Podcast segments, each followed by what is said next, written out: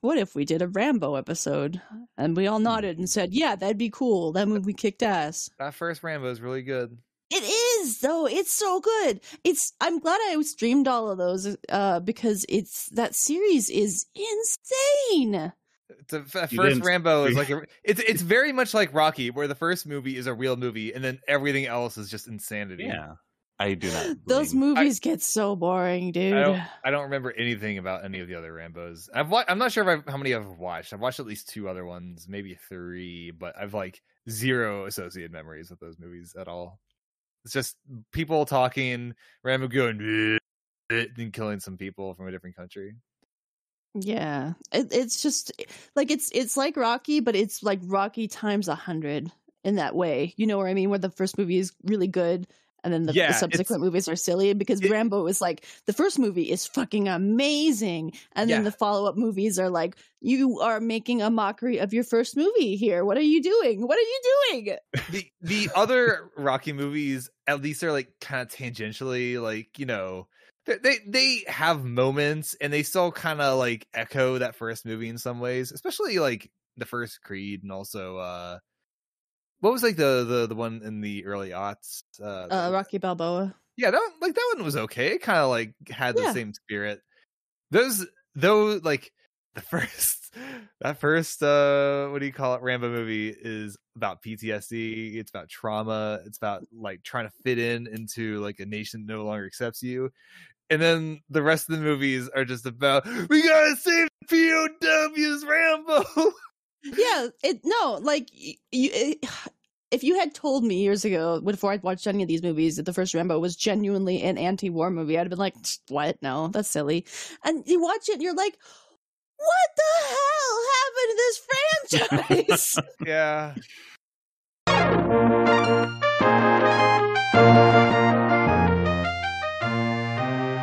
welcome to episode 31 of beam me to sick bay. Uh, i am mira your host. I am here with mcfreeze. Hello. and hayes Hi, it's me, Hayes. I'm definitely here. What, why do you say it like that you are here I am here. Uh, why nobody's I- questioning that that's they can hear your voice they know you're here Well, then there's no question of- of it that I'm definitely here. Yeah, you're definitely That's you true. would never you would never not be here, Ace. Obviously, God. Hayes, if there's one thing I got to say about Hayes is that he's always awake um, Uh-huh. and on time to things. Yes, thank you. I mean, I'm always saying that about myself as well. Hmm mm-hmm. hmm I mean, I woke up like five minutes before we started uh, this, so I'm not talking. Yeah, I set an alarm though, so I did set an alarm to wake up. So, uh, folks, let's move on. Let's not let's not dwell. Uh, we're here got- now, We're and here that's to talk what about matters. Rambo. We're here to talk about Rambo. We are actually. okay. The, so Star Trek: The Next Generation is on a fucking war kick lately, and the uh last time we had the fucking Vengeance episode, um, uh, and then uh today we're gonna be talking about two more war episodes.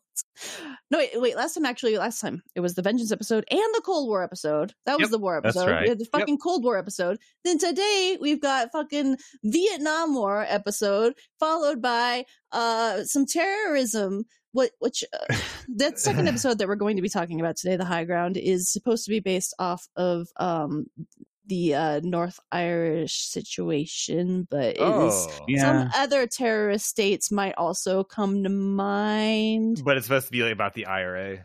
it's supposed to be about the ira but also i always always thought it was about the israeli palestine conflict for years because you know we'll talk about that after uh, after the break but first we're going to talk about the hunted season 3 episode 11 which is maybe rambo it's This- maybe star trek doing rambo It's very not subtle at all.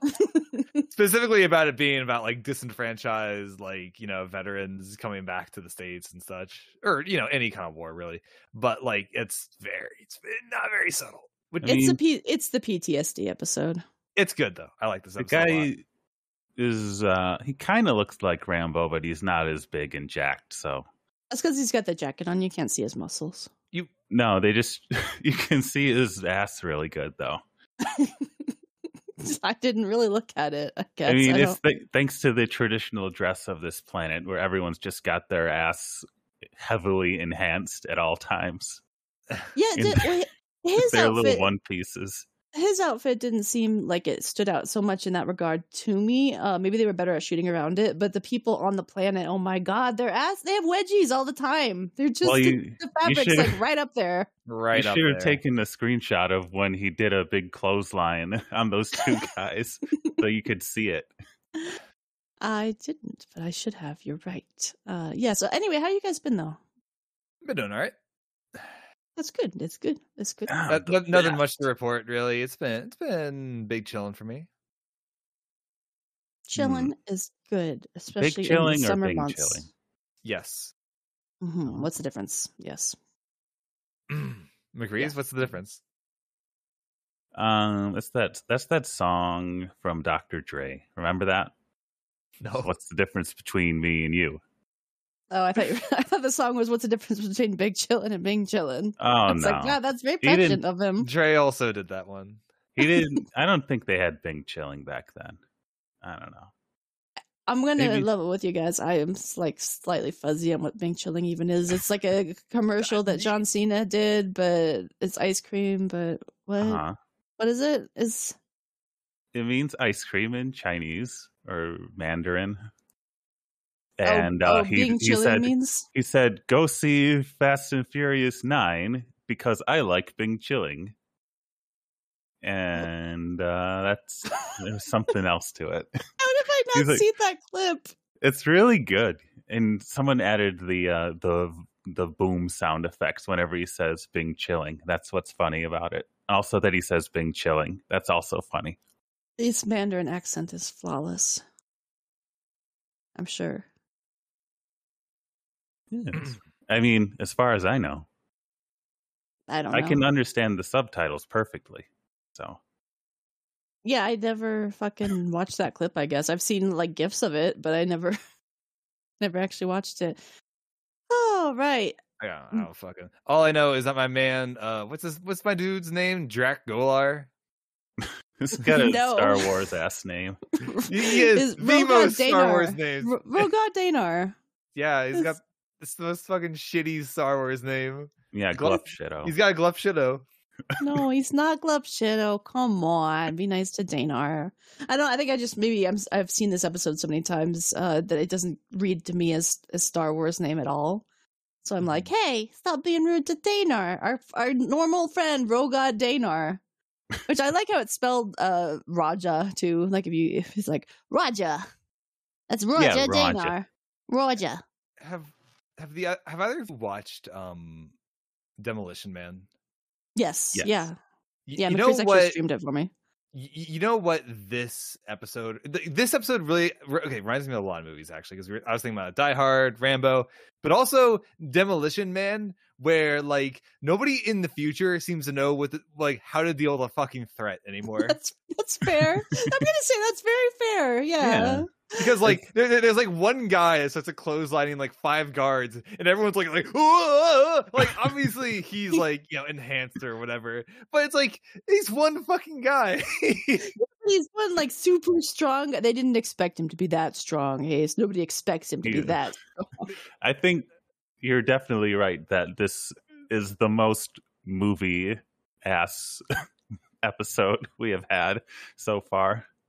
It's it's just it's movies. It's like uh like Hideo Kojima said, fifty percent of my existence is movies.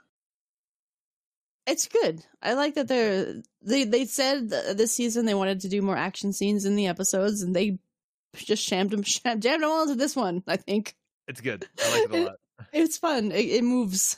Just moves along. I was like, as I was taking my notes, just like typing and staring at the screen the whole time and not looking at my notes while I'm typing, and you know, just oh, I gotta keep typing and get every second of this action, and I can't interrupt it because it's nonstop. It's a nonstop thriller, folks.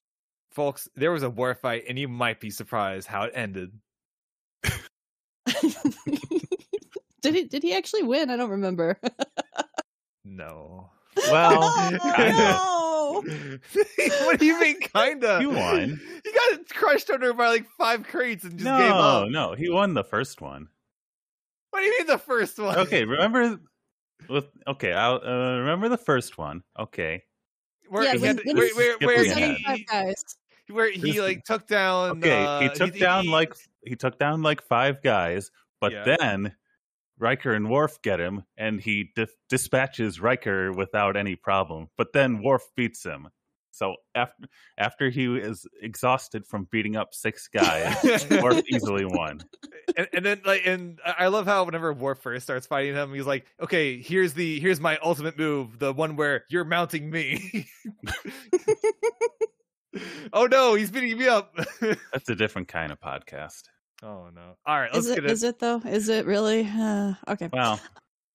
so The Hunted first aired on January 8th, 1990. Uh, I don't know why I moved into that voice right there. Uh, it was written by Robin Bernheim, directed by Cliff Bole, and the in-universe date is 43489.2, solar year 2366. And this is the episode that's Rambo, as we've talked about already. I don't think I need to give a description of this episode because we've basically said it already. This episode is about Vietnam veterans, PTSD, and Rambo. what is it about though? Okay, it's actually about the uh, Enterprise is trying to catch an escaped prisoner for some planets of fuckheads. These fuckheads are some real fuckheads. I gotta There, say. there's some fuckheads, man. You guys, these guys might suck a little bit. they suck, maybe a lot. I don't know. Mm, I don't know. They Are, are they bad guys? It's hard to say. well.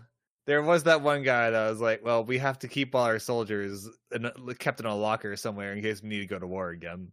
I love that they just dropped the shoe in that scene. That's much at, at, the end of the episode, but they're trying to be You're like- you're like, "This is the will of the people. This is what the people want." And that one guy's like, "Yeah, we might need him to fight again." Everybody just looks at him like, "What?" like, don't fucking say it out loud. 'Cause you- You're definitely like thinking about that, where it's like, oh, they definitely don't want to like undo them because they need. What if they want to like stick their pit bulls on someone else? Like, yeah, Yeah, it's a lot of work to have to recondition a whole bunch of soldiers again from scratch. yeah, Just just keep them on a prison somewhere and pull them out when you need them. exactly. They'll be plenty angry and like the, like a starved pit bull. God. yeah, yeah, it's it's great. It's it's the perfect plan. What could possibly go wrong? Anyway, so this episode opens where uh, the these Enterprise is uh, at Angosia Three, a planet that wants to join the Federation, and we see this really cool uh, futuristic mega city sci-fi shot, which we I don't think we've seen anything like it in this show so far, and I I don't know if they actually made this for this episode or if they got it from a movie or something because it looks really cool. It is really I- nice. It looks like a model uh, too. It's not a painting. I thought it was a painting. It looked like a painting to me. I think it might be a model. Um, I'm not sure. I don't know. I didn't check the notes on the Wikipedia. Um, but yeah, it, was. I I, I want to say we've had one other like big city painting, but I might be making that up. Uh, like I think for Starbase in season one, we had something, didn't we? That was from a movie, though. Oh, okay. yeah, that- Yeah, that was Yeah, that was was, a movie specifically prop, taken yeah, from yeah. a movie. And, Mhm. and also in uh, Measure of a Man when they're at the spa- big space station, also from a movie. Also the one where um they go to uh, Earth and they check out the uh the HQ. Uh, I think isn't that also from a movie? Yeah. That's it season one as well, though. Yeah, yeah. And cons- It is from a movie because um, you can see that the old, the old generation uh, shuttle is just there in the shot. It's like, Great. this doesn't look anything like our ships in this show, but here it is. Uh, you know, it's it's it's a crowd shot. and It's got some aliens in it. Uh, use it. Fucking roll it. We got it. We got it in our B roll box. Just roll it. It's good. It's a cool shot. We're gonna use it again. But this this I don't know if they made for this uh, episode or not. But it is a very good looking city. They, we they, uh they they had like little lights going on like by like roads and stuff. You can just see like little flashlight effect going. Like, Yeah, it's like if a picture a sci-fi mega city concept art, and that's what this is. And also, when we go to the inside, the interior of it, it also looks great. It's a great looking interior. It's got like potted Nice. plants and shit, but not like Uh, not like season one potted plants where it was literally a plant in a pot. it's more like this. It- actually looks like the lobby of a building with some potted plants and it, shit. it in looked like it looked like a hotel room lobby. I don't know. yeah, no, this is this, is, this was know, a this is set. this is a What- place where uh, you know some assholes would do their work in. It makes sense. yeah, Absolutely. yeah. No, I don't think they got a hotel lobby and filmed it. Ace. No, no, you're right. Especially because at the end they come in through. Yeah, right, right. No, you're right. Yeah, and you you can kind of tell when you look at the walls that they're not uh the, the most best walls Well, made. The, yeah, the set these are- wall look I- to them. We I- I got the best walls in town here. I wasn't sure if it was literally a hotel lobby. It just looked like a hotel lobby to me. Oh yeah, it, it well, it looked like a big fancy government building to me, Mm, mm, It's a lobby. which would look like hotels. Yeah, I mean it's all fucking corporate architecture. yeah. Um, but yes, it's a very nice looking corporate architecture, very uh, very completed, and very very good looking. And the people, what are the people wearing in this city? Oh boy. They love wearing the worst So, one piece suits you've ever they seen in your goddamn life. They got uh these nice business suits, except for uh the shirt is connected to the pants. Mhm. Mhm. Yeah, they, uh, Um, leisure suits never went out of style here, and they just doubled down on them and made them into fucking butt hugging uh, jumpsuits for all time. Yep. They they are definitely butt hugging. That's for sure. yeah, it's just there's no there's no definition to these suits they're wearing except for their ass. Like if they turn around, then you're like, "Whoa, buddy!" I guess it- that's I, the style here. I guess these guys are just too dummy thick. The, the, these suits are both too big and too small at the same time. Yeah, I feel like pants and a shirt separate would solve these problems, but you know that doesn't that doesn't look as cool. So they got to suffer for their fashion. But they're talking. We got Captain Picard here, who's talking to uh, the Prime Minister of the planet. We learn uh, very quickly, and he's very tall. And I noticed too that there's there seems to be a consistency with this the casting in this episode, where I think this race of people, the Angosians, they're supposed to be taller than humans. Because all of the Angosians you see are pretty much uh, either at the same height or taller than They're- Yeah, they're definitely sh- now that I'm looking at this shot, they're definitely shooting him to make him look taller than he is. They've yeah, because he really got- dwarfs Riker and Picard. They've got Riker the farthest away from the camera and everything. yeah, and Riker's like six three or something, right? He's and pretty tall. yeah, and they're doing they're doing the Vince McMahon camera shot where they're shooting with a little tiny cameraman looking up. but so we got we got a tall race of aliens, and we're we're learning how the Angosians are uh, a very intelligent, thoughtful race. They don't like war. They've just come out of a long war, um, and it, it, they uh not a fan of war though, and so they're glad they're out of it because they're they're they're thinkers, they're lovers, they're not fighters. Um, but their meeting is interrupted by a guy who comes up and's like, "Prime Minister, we have a problem." And so he, he walks over and secretly tells the prime minister something. And the prime minister walks back over and is like, uh, a prisoner might have escaped a penal colony on Lunar 5 and uh, it killed two guards. And they're like, and he's like, well, wait, we're still, you know, uh, not a fighting race. So could you guys, could you guys help us out a little bit and capture this? And they're like, oh yeah, sure. We can, we can capture you guy. That's no problem. Hey, But- you know, we're all Federation buddies now. Definitely. Yeah, you're on the waiting list. You know, you're on the short list. We'll uh, we'll help you out here. Uh, so they tell him to. Oh yeah, the escaped prisoner is also uh, armed and extremely dangerous. Um, and so they they're telling this Data on the bridge, and he's like, "All right, we will use extreme caution." And so on the bridge, they pull up a view screen of the vessel because the prisoner escaped and stole a transport vessel. And we see it going around an asteroid, and it like spots the Enterprise, and it's like circling around the asteroid. And the Enterprise is like, "Oh, it saw us!" and they're they're sneaking up on it. And then it comes back around the other side of the asteroid. Half the ship is missing. It's just the drive section there. They're like, "What the fuck?" And they don't see they see any life signs in the ship at all either. Uh, there's no life signs on the asteroid where they they're like, "There's some wreckage on the asteroid, but there's no life signs there. There's no life signs in this drive section. I guess he got away." Uh, that's very strange. And they're like, "Yeah, the prisoner got away. Very weird." Um, but then uh the crew is very incompetent this episode in general. Yeah, they uh, they're all um sleeping mode. I understand. I respect it.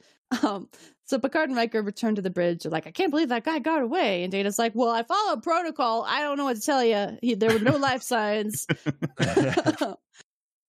but um, the, the the prime minister contacts to let them know that the prisoner has been identified as uh, Rogad Danar, and he is very dangerous Is this true? Enter- the Enterprise is trying to figure out how and where he's hiding. He's like, okay, well, I guess he was in that drive section because, oh yeah, I forgot the drive section flew away at the end of that scene. yeah, so so like like they like they go they go around the asteroid. They're like, hey, that part that part of the ship has crashed. And they're like, and then Wesley's like, uh, the drive section's gone, bro.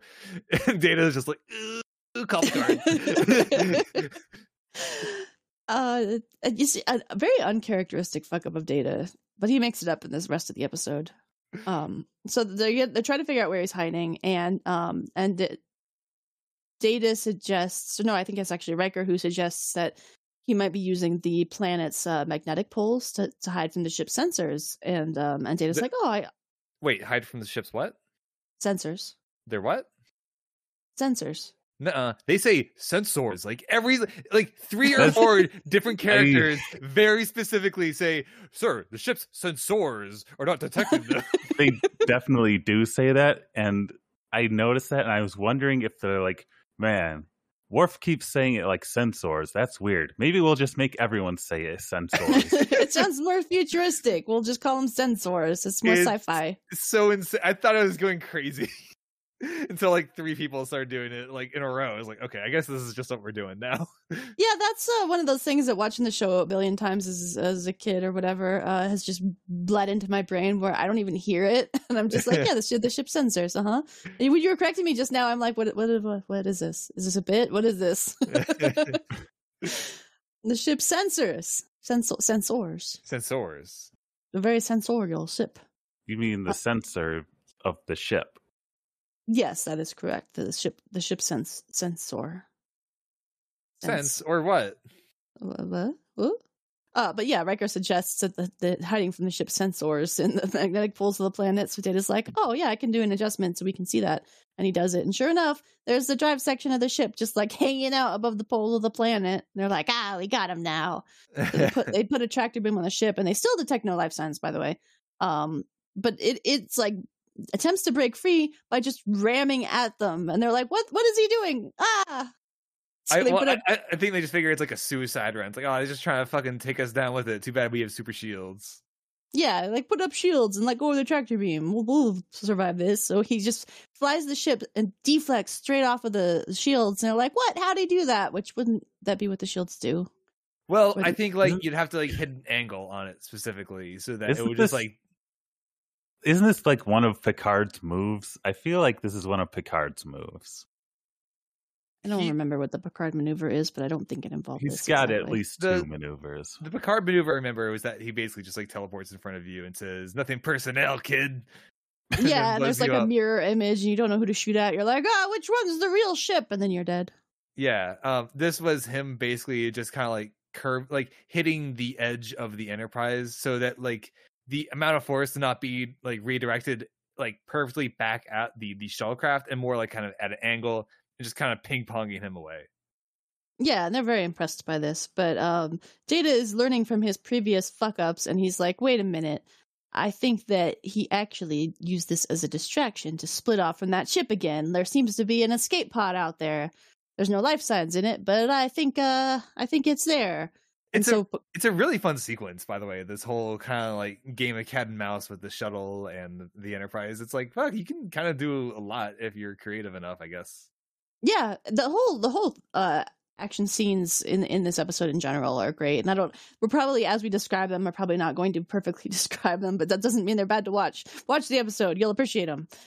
um uh but yeah, Picard orders O'Brien to beam over anything large enough to be a human out of that uh, escape pod. And O'Brien, I guess is just constantly listening to what is happening on the bridge, no matter what, is he's on board. He's like, "Yep, got it." Okay.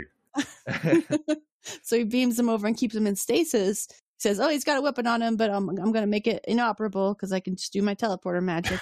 And we can just just turn his gun off when he beams over. yeah, It's fine. and you can just hold him there until security gets here. Uh, O'Brien's a dumbass, by the way. You can teleport anyone on the ship into anywhere and to any part of the ship, including the brig.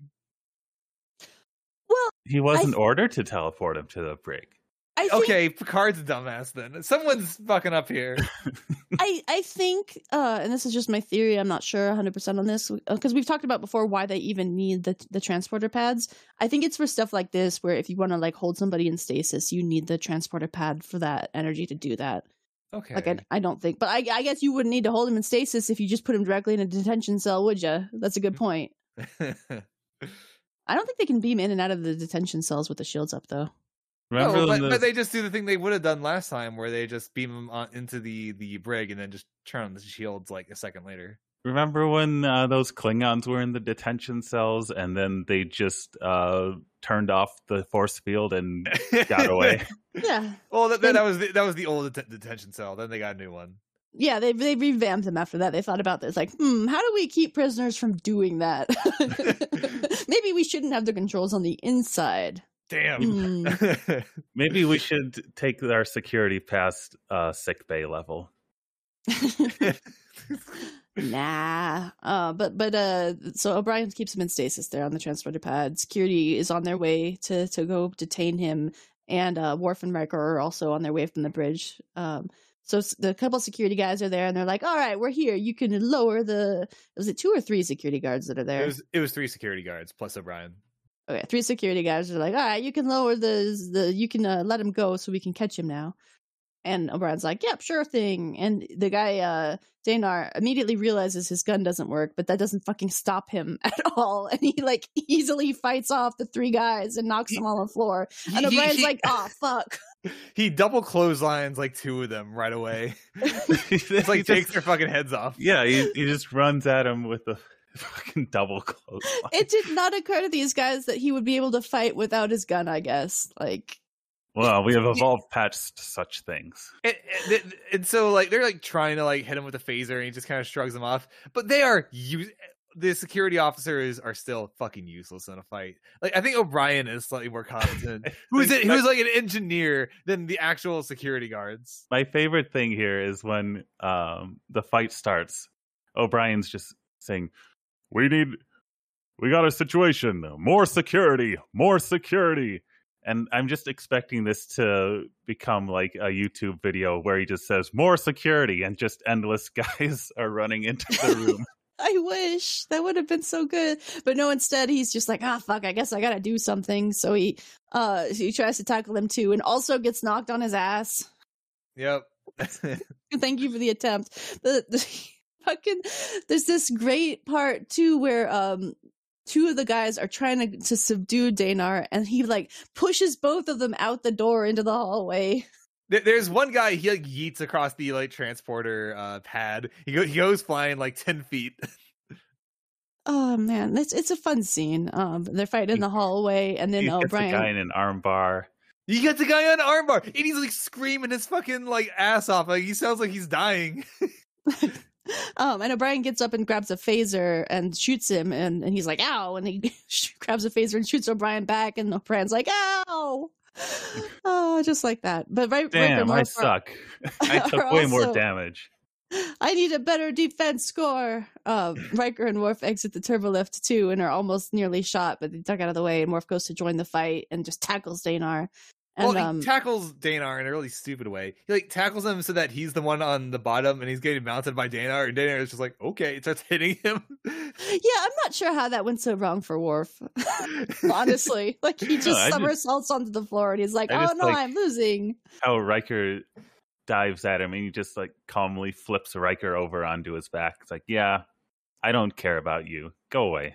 Danar is very good at fighting, but they finally pin him. Worf's finally got it uh, on the top and uh, has him pinned on the on the ground. And Riker orders Worf to get him to the detainment cell immediately. and then someone has the bright idea also to be like, wait a minute, put it put it on maximum stun, and everyone's like, uh, Maximums. We keep forgetting that's a setting. Wor- Man, Riker if only- forgot that was a setting. Only use that. that later. Riker very recently just had Let's to be see. reminded that that was a. Maybe he thought that he had it on maximum stun and she died got anyway. Stun. We got stun two, and we've got vaporized. Oh, I forgot about maximum stun. No, man. oops. oh, rip to that lady. What was her name? Um, blonde lady. Uh, you, Her name was Utah. Ash. Utah. Utah. Utah. Utah, Utah, Yeah. like the state.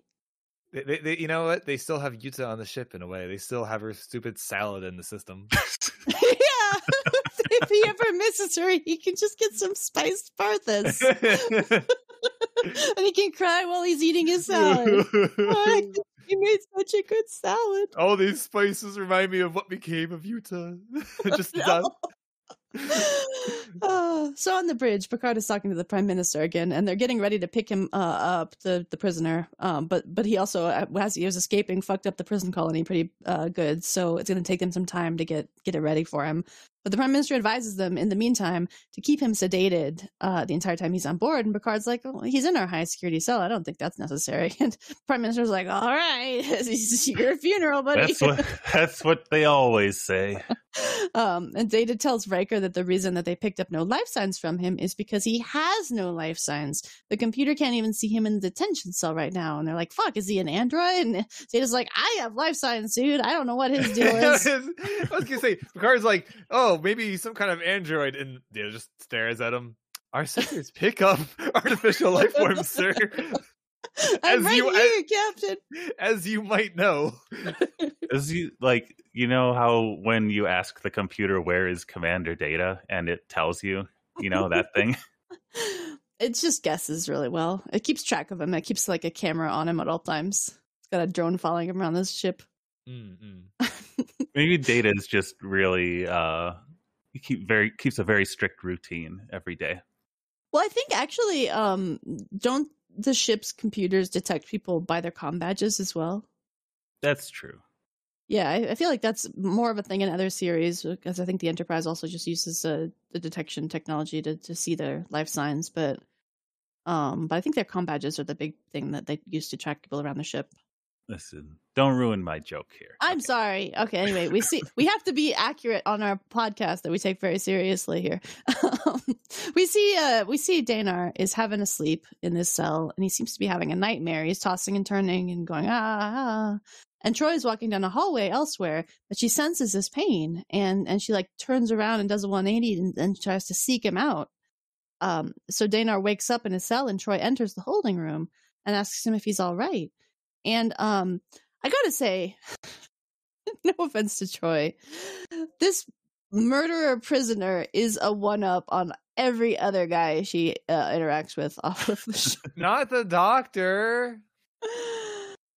the doctor Everyone- was different. That was an arranged marriage, so Oh, okay. But she she was cool with it eventually.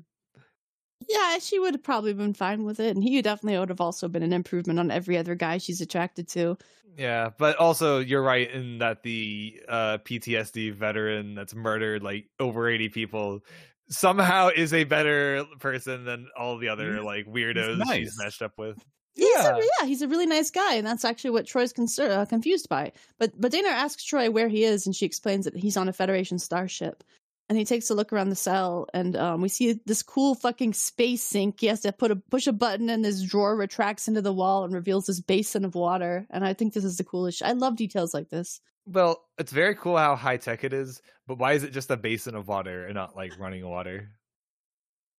I love it. I don't care. It's cool. How is how Give the how is the computer supposed to make water fall down? It can only make it in a basin form. That's true. they haven't mastered fluid dynamics yet. Um, but he asks if she's the jailer here, and uh, and she's like, "No, I'm I'm the ship's counselor." And he says, "Oh, well, that's a pity. I'd hoped you were the jailer so you could keep me company on my return trip to Luna Five. And I was like, "Yeah, Troi's getting another boyfriend already." But no, it doesn't work out that way. Very No. disappointing. I was I was rooting for their love, but You it's could tell she, she was interested. You could tell off the bat. She's like, an emotionally damaged man. I'm in. Mm. well, Hey, the look thing at his is, hair. he's much more attractive than the guy she was actually banging a few episodes ago. So I don't know. Oh, I, I want to forget that fucking guy. I can never. His blue, his searing blue eyes are burned into my soul. His weird mouse face. he didn't have a mouse. What would you call it? Or Okay, it was kind of a mouse face. You're kind of right. Uh, um, but uh, this murderer prisoner, uh, I said that already. She she observes though that he's terrified to return to Luna Five, and he says uh, he's ju- he just killed three men to escape there, and he's fully ca- capable of killing her as well, and that thought also terrifies him. Um, and Troi asks if he's he's mistreated at the prison, and he's like, "No, it's it's great there. They, they take great care of us. The only thing is, you can never leave. You know, it's fucking it's prison. You can't go home." Uh, well, it sounds like it sounds like he doesn't have like any opportunity for parole or anything. He's just there for life. Like yeah, everyone just there a- is a, is a lifer for one reason or another. Um, and he asks her in kind of a rude way what her interest in him is, like sarcastically, like, "So what? What the fuck are you doing here anyway?" And sh- and she's like, "What's with the hostility, dude?" And uh and he's like, "Uh, I knew a girl with with long dark hair and uh, once, and she broke my heart, and uh, that's why I turned to a life of crime." And Troi is like, tells that uh can tell that he's just fucking with her, and she's not amused. I love her expression, like, "Ugh, "The fuck, dude, come on." Uh, and so he's like, "Oh, you don't like that one? Okay, well, what about this? Uh, my my mother left me as a child." Uh and and that's why and um and she's like why are you playing with these games and and he's like i thought you mind control experts loved these games and she's like what i'm not a mind This- control we has a- expert It's a very good quote where Troi says, "Quote from mind control expert: I am not a mind control." I was expert." I had the same thing written down. she's not a mind control expert I'll I- say. I think- I don't know. Well, she doesn't do mind control, but I think she's an expert on it. Well she's probably studied it for her degree as a ship's counselor or whatever you have to do in the future but I, that doesn't make her a mind control expert. You wouldn't you wouldn't go to a therapist today and call them a mind control expert. Wouldn't you? i wouldn't. Wah, wah, that's wah. that's nuts but um he he explains that that's uh all of the fucking doctors that he's known have been mind control experts but it's kind of a, a hint i guess into what's Yeah. happened in his past. Um and she's like no i'm not a mind control expert. I just came because i i sensed you were in pain. Uh and he's like well what do you sense now? And she's like it's gone i guess. That's weird. You're not in pain anymore huh? So Troi is in Picard's ready room in the next scene, explaining that there is a, a duality about Danar. She she tells Picard that she believes Danar is inherently nonviolent, and something is really weird going on because he's like, but- Uh, well, she has the very interesting line that he does not have a criminal personality. Like, hmm. I wasn't gonna dig into that because I don't want to know what makes someone have a criminal personality. Uh, writers of this show, Was wasn't there a thing where like there's no more crime on Earth because they're able to identify everyone who has a criminal personality? That's right. that was a thing. Yeah, we Oh. we don't talk about that. we don't talk about Gene Roddenberry's eugenics experiments. yeah. Uh, I'm just pulling my collar and like, ah, sweating. what crimes has Troi done, Merc? Um, well, fashion crimes. She's, she's done something, I'm sure. She She, does stole lo- a pack she- of gum once. She does love her onesies. She does, and hers don't hug her ass like the ones on the planet. She, they should get a better tailor, or she should. One of them should. Uh, but she, Picard's like, well, uh, he's obviously violent though. Like he did you? He fought five security guys. It took five guys to detain him. Uh, five guys, burgers and fries. And guys, whenever I, whenever you say five guys, do you guys do that where you you can't not think of the burger place? No. Well, I, No? I stopped thinking about Five Guys ever since their prices became like insane. I just don't ever eat there anymore. Well, I don't think of them that way because I never really liked them. Uh, What? I don't think like They're I don't. The price They're is high too enough for five guys. The burgers are grease bombs. I don't like that. Exactly. It's- Exactly. It's yeah, it's like I they're pretty good. Like I go there and like, yeah, it's yeah, this is good, but it's like, man, this makes me feel like I'm going to die from eating it. Well, Yeah, what- I don't what- need that in my What's life. a what's a good uh, burger chain for you guys then?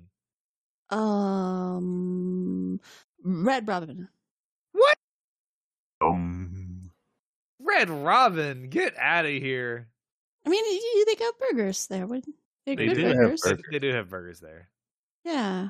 Uh, I don't know, dude. I don't really go to like the nicer burger chains. I go to fucking McDonald's because if I want, I want. Uh, there's levels of burger, right? So Yeah. you go to like there's restaurant and slash uh bar burger where burger burgers are the best. I'm gonna tell Yeah. you right now. I mean, The burgers, the burgers you get at a nice bar are the best burgers you're gonna have. but you're paying for um, that privilege. You are paying for it, yeah. But I'm gonna get a fucking egg that's gonna be perfectly fried on that burger, and it's gonna have some green chilies on it, and it's Yep. gonna be the best burger I've had in months. And Yep. that's Great. uh, that's and correct. then and then there's all the other burgers where there's like your fast casual burgers, your Five Guys burgers, your uh uh, and then your fast you, food thank- burgers. Thank you for respecting the fast casual uh, uh, style and name. I I understand fast casual. I it's near I don't like it, but I, I don't like it, but it exists, and we have to confront that. it's not. It's so different from fast food. Fast I- food is like just shit under a heat lamp that you grab and go. Yeah, it's they- good. They, make it ahead. Yeah, I, I I enjoy fast food. I'm not saying I don't enjoy fast food. Fast casual is definitely something different, though. I I enjoy specific kinds of fast food. Like I'm fine with like fast food, like chicken, you know, and stuff. But like beef fast food is just I've never uh, been able to really enjoy it. Well, see, the thing for me is I think of it very different in my mind. I think like a fast food burger to me is a very different food from like a restaurant burger or a homemade burger. No, I You know? I, I get it, and I just I think it's that thing I don't really like. Is like I, I don't like the the fast food beef style stuff. Is just my my kind of stance on it. Yeah, that's fair. That's that's totally fair. Yeah, uh, uh, some some restaurants I don't like theirs at all, but I really like like a McDonald's cheeseburger. Mm-mm. Yeah, it's like it's it's not what you would call uh meat. No, You know? Much like the stuff you get at Mc- It's, uh, it's like Taco it's Bell. like Taco Bell. Yeah, exactly. Taco No one Bell, knows what that definitely not meat, but that's okay. Because it's, beans. It's, lots like- of isn't beans it and like cheese. most? It's mostly like uh made out of oatmeal, isn't it? Something like that. Don't make me think of. Don't make that they think can't legally call it beef. Don't make Oh. me think about it, please. I just want to pretend that it's something that's meat. I like Taco Bell's beef. so do I. it's got a nice texture. It must be all the oatmeal. um but yeah the fast casual burgers then like the, the extra greasy like like faux restaurant burgers to me i never really hit that spot and so, i don't really seek those out Have you ever been to like Whataburger? Like that's pretty good. It's not too greasy. Yeah i haven't been to whataburger and that's what i was thinking of i was trying to remember if i'd ever actually been to whataburger and i feel like i had to have gone to one at some point in my life but i can't remember so Hmm. Also, kind of um, Portillo's is kind of like that style as well. I don't know if you've ever been to uh, Portillo's before. Um, it's also Mm-mm. that kind of like it's more than a McDonald's, less than like obviously something like a bar burger. Obviously, it's kind of in the in between space. And I and I I, I kind of like stuff like that. But I totally get you know not being down with all the grease and shit because obviously. Um, yeah, actually, you know what I just remembered is there's a regional chain, which I can't use as an example because you guys aren't gonna fucking know it. But uh, there's a regional chain called Good Times here, which does a fantastic burger that's more than like a fast food burger, but it's just a, a good solid burger. They also have frozen custard, very good. If you're ever in uh, Colorado, seek out a Good Times, have a burger, have some frozen custard. You'll thank me.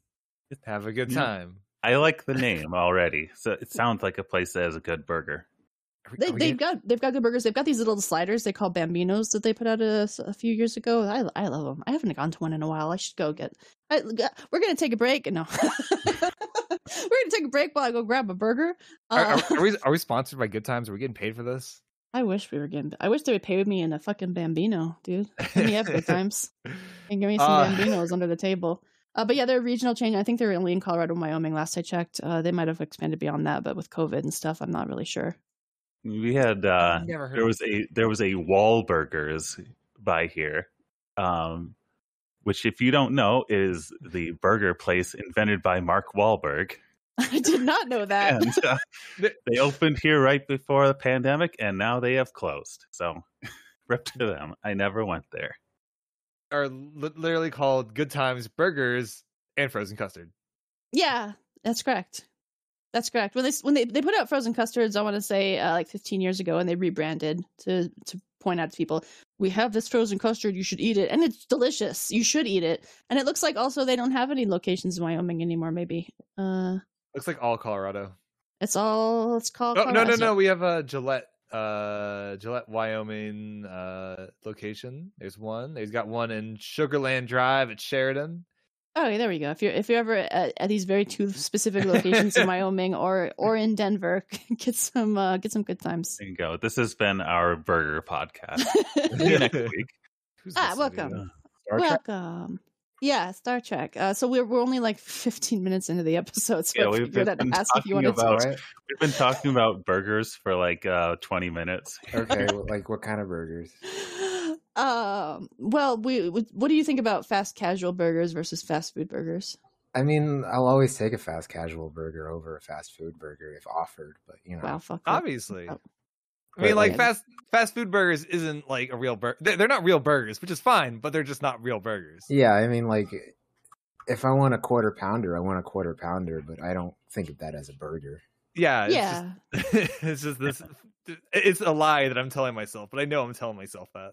Yeah, we, we were well, we just started because we were talking about how I don't like Five Guys because they're so greasy, and I don't really like that that Mm. kind of burger. But um, like a smash burger type of thing. yeah, This we're back entire on we're back on burgers, by the way, everybody. Uh, so Well, uh, we, we have a guest today. Welcome to Ruggington! Yay! It's Uh, me. Hi. I don't know how to do this. This is the Uh, most you just talked into a podcast mic- we've ever microphone. had. You heard about burgers and you wanted to Yeah, join I. I like burgers. Burgers Yeah. are good. Yeah, Rug was just walking by the studio here, and we just grabbed him and said, "Hey, what do you think about I'm just, burgers?" uh, checking It- in. and he's here to agree with me that and say that In and Out is insanely overrated by all the dorks in California that brag about it all the time. In and Out's all right. It's Yeah. I- it's all right, but I, I'm not immediately crazy. doesn't Kinda- back you up. it's kind of yeah, not I mean, like it's, it- it's it- it's not it- like better than The- the- the- McDonald's or the anything. problem I- with In and Out is the wait to get to an In and Out is awful Yeah. every single time. Well, So I my, don't my, want to go. my context for In and Out is that I grew up with for like with like with like five or six years of people telling me like, oh man, In and Out, that's the fucking burger to get. Like everything else is crap compared to In and Out. In and Out's the real kind of shit to get. Uh, one day I find myself with the opportunity to fly out to California for a week, and I'm like, oh my god, I'm gonna be able to try out In and Out. It's gonna be incredible. I go there, and it's like the most okay burger you've ever had in your life. And, like for the, for the, for the price, for like it's like a, like two dollars or something. Yeah, it's, I, you know it's what's great for the up? price. Yeah. Um, I've had a ten dollar In and Out gift card uh, that I was given in like November, and I still Mhm. haven't used it because it's impossible to go to an In and Out within like Really? ten minutes. It fucking sucks. Always fact. It's like you know, like Chick Fil A during lunch hours, how those get fucked up. Yeah, yeah. It's that, but like times three. Yeah, I, like- don't, I don't really get it with In and Out. Like I get it with Chick Fil A because their burger, their uh, chicken sandwiches are fucking divine. Uh, even though they're they're homophobia burgers and you should not buy them. But Yeah, But In-N-Out, go to I don't really- You can get There's a lot of in, but not enough out. Is what you're saying. That's true. um, yeah, they've they've opened a couple of In and Out locations here in uh, in Colorado, and I haven't bothered to go, go to any of them because the lines are like literally ridiculous, like around the block all the time. Like they're Yeah. totally fine burgers, but like, why are they that popular? There's Like, one that opened up in Houston, and I went to with my family, and it was uh, packed. It, they had cops. they needed Yeah, cops. yeah, they literally Yeah. have cops directing wrangle people the when they line. open these. Yeah, it's it's a priority, I guess, of the police. Whatever. We eventually just went inside. I don't get it. I don't get it. Well, Rather- it's all all the regional chains are like this though, because I I, I um so I've mentioned uh, Colorado a few times in this podcast already, but Mhm. that's where I grew up, and uh you you could hear it from both coasts where people would tell you, oh, In and Out is the best burger ever, and then people on the East Coast would be like, no, White Castle's the best burger ever, and I'm sitting here like, we don't have either of those. Fuck, we, fuck y'all. I don't care. I'm Yeah. gonna The go have my good times. The best fast food burger uh, regional is, in fact, Cookout. What the Check out? Cookout. What what the fuck is cookout? What is It's some Cookout? fucking. It's Sounds like good. fucking. It's like rural Virginia, West Virginia type shit, and it's nowhere else. I think, but it's fucking incredible.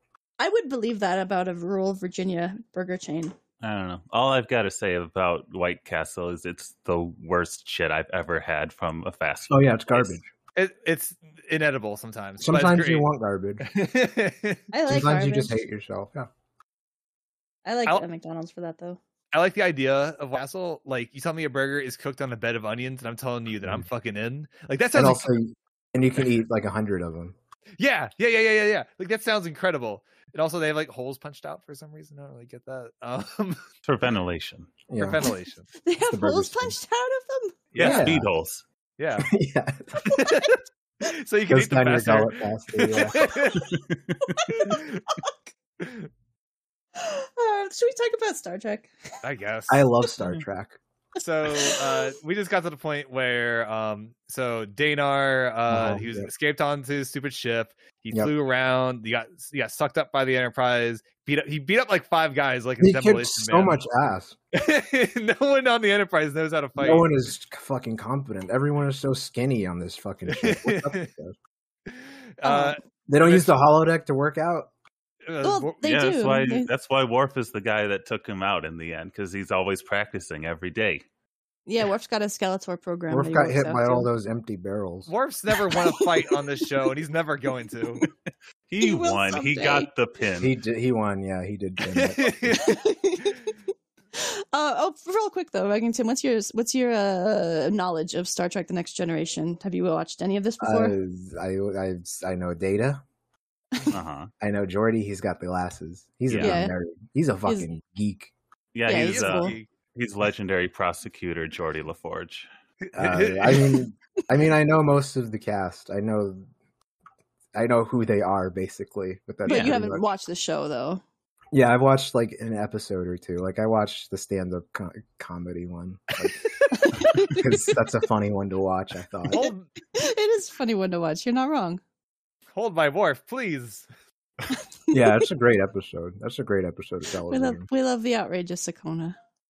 Um. So yeah. So thank you for watching The Hunted and being here with us today. Uh. And and yeah, like Case was saying, you just uh we got Danar in the cell. He's talked to Troi. And uh, where were we else? Where? Oh, Uh, you were I- talking about Five Guys. Oh, and, Troi's, you know, um, I have another thing to say about. How about did we? How did we get to Five Guys? I, I, Because there were five guys. It took five guys to subdue this guy. That's right. That's right. That's okay, you're right. Picard, Picard was telling guys. Picard was telling Troi that it took five guys to subdue this guy, and, and she's like, "I'm not saying you should let let him go. You shouldn't release him, uh, but um, I'm just saying he's not a violent person." And Picard's like, Mhm. "Well, it doesn't matter. In a few hours, he's going to be turned back to the Angosians, and uh, I'm going to be happy to do it." And Troi's like, "Yeah, I understand," and exits out to the bridge. I was. But you- I will say, um, I was familiar. I'm familiar with the characters and what they look like. Uh, the first time I saw Troi's look, I was uh, a little bit, a little taken aback. That's her look. You, that- how could you be to be familiar with her look and not be uh, and, not, and be surprised by this? I, I guess I've never really seen her in motion before. I feel like I feel like You- it, well- it just becomes so much more absurd. It's her late- professional sex jumpsuit. late- later, like season five, six, seven, she has a more more professional outfit. Oh, I thought you were gonna say she was naked.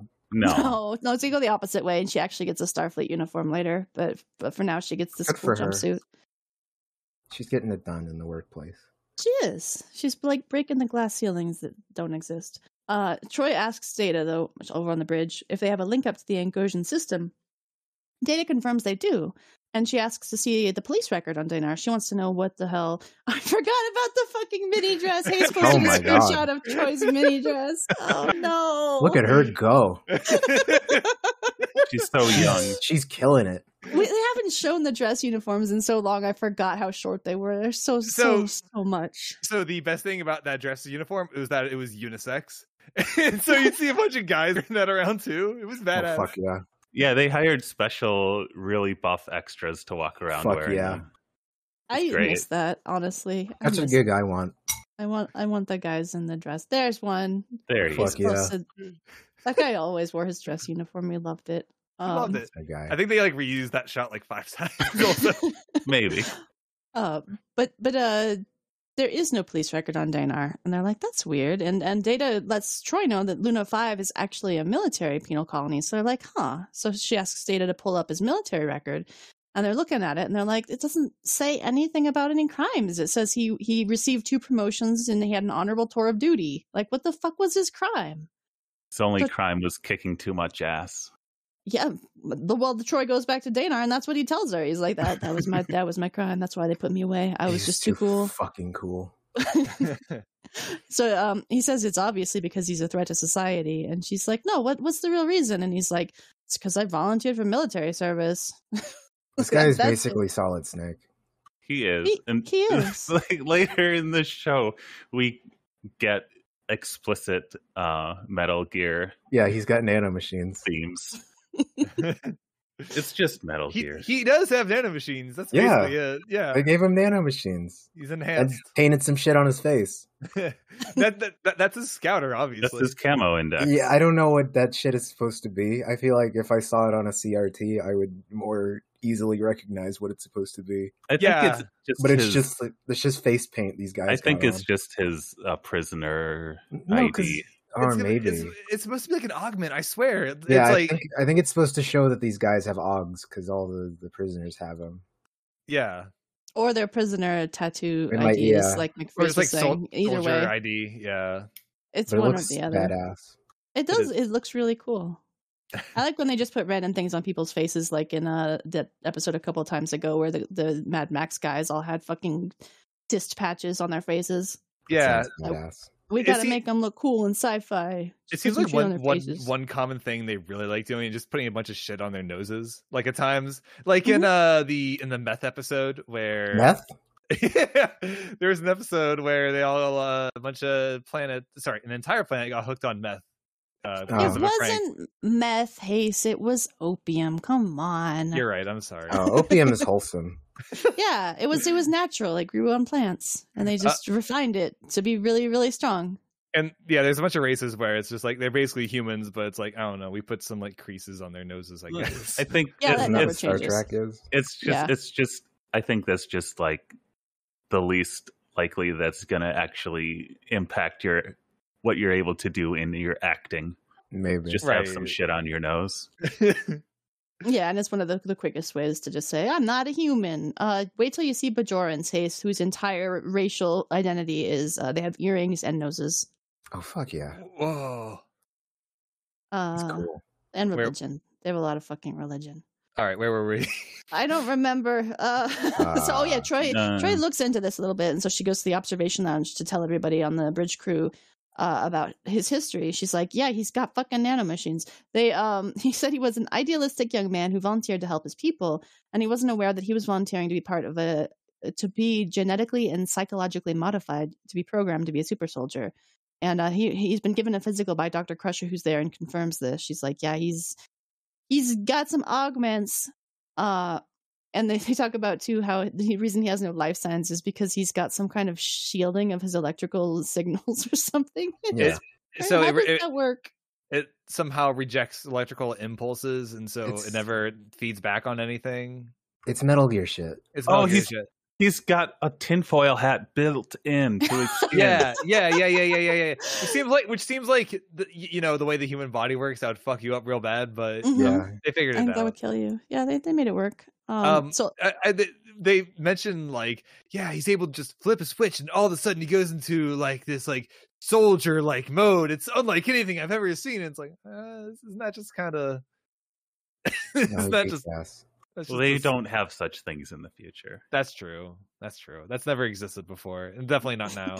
Nobody else can enter ass kicking mode. Hmm. Um, but the super soldiers were all put into prison when they got back from war because they were considered too dangerous by Angosian society because they didn't uh, reintegrate very well.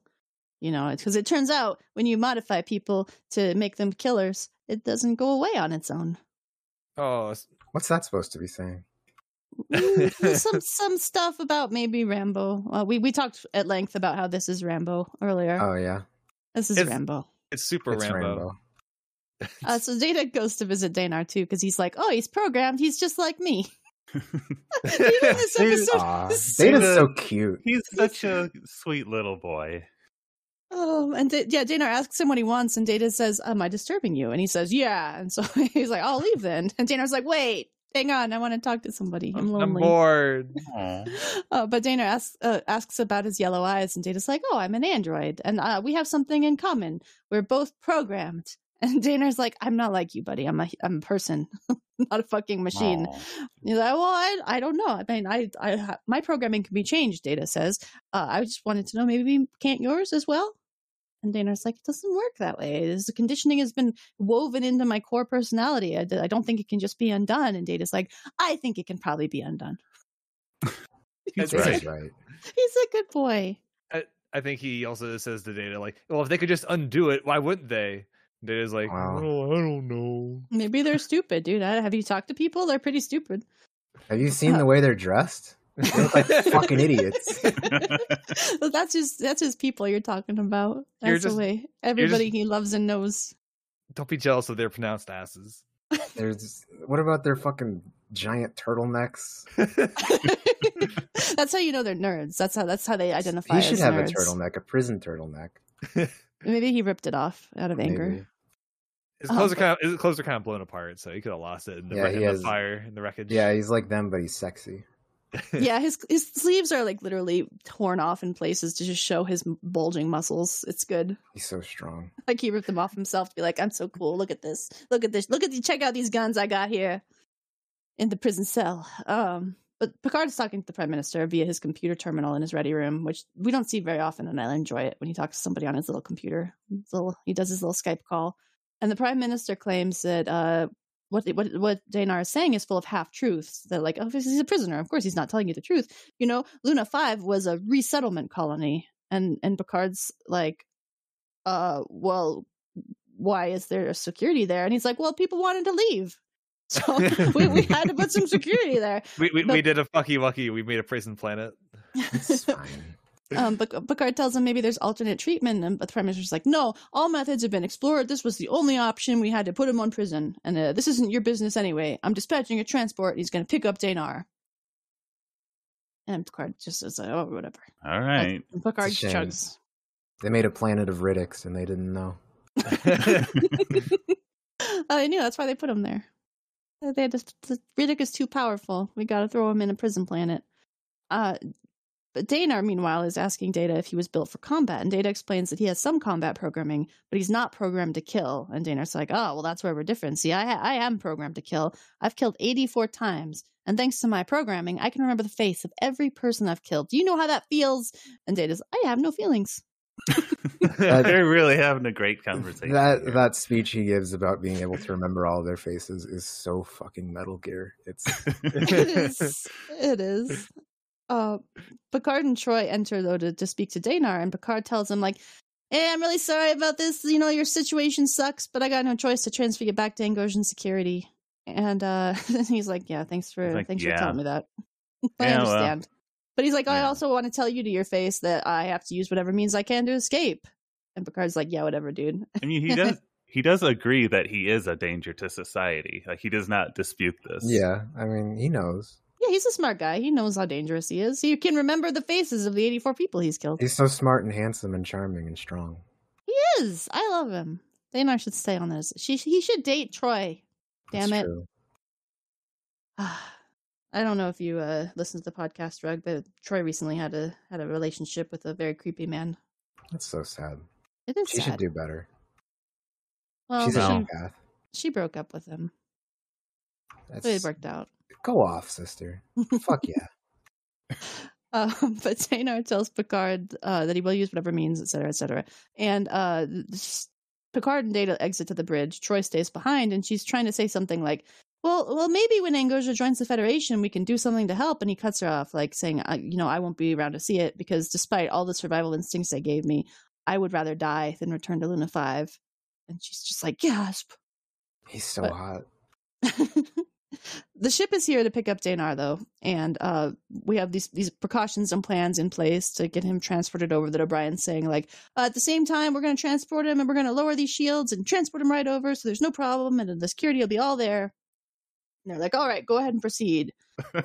they were not Uh-huh. prepared for the They move he ready. does. They weren't ready for a man to be this fast. Neither was I. it's, it's a it's a move you don't see very often, ever. I don't. I don't understand this move. what it, what happened here? He's just like he, "Bah, he fucking he busts flexed out. it off, he just he did. He flexes out of Brian's fucking Yeah. beam. and he just gets to go anywhere he wants. Yeah, he, He, just mastered. That- that- he mastered instant transmission.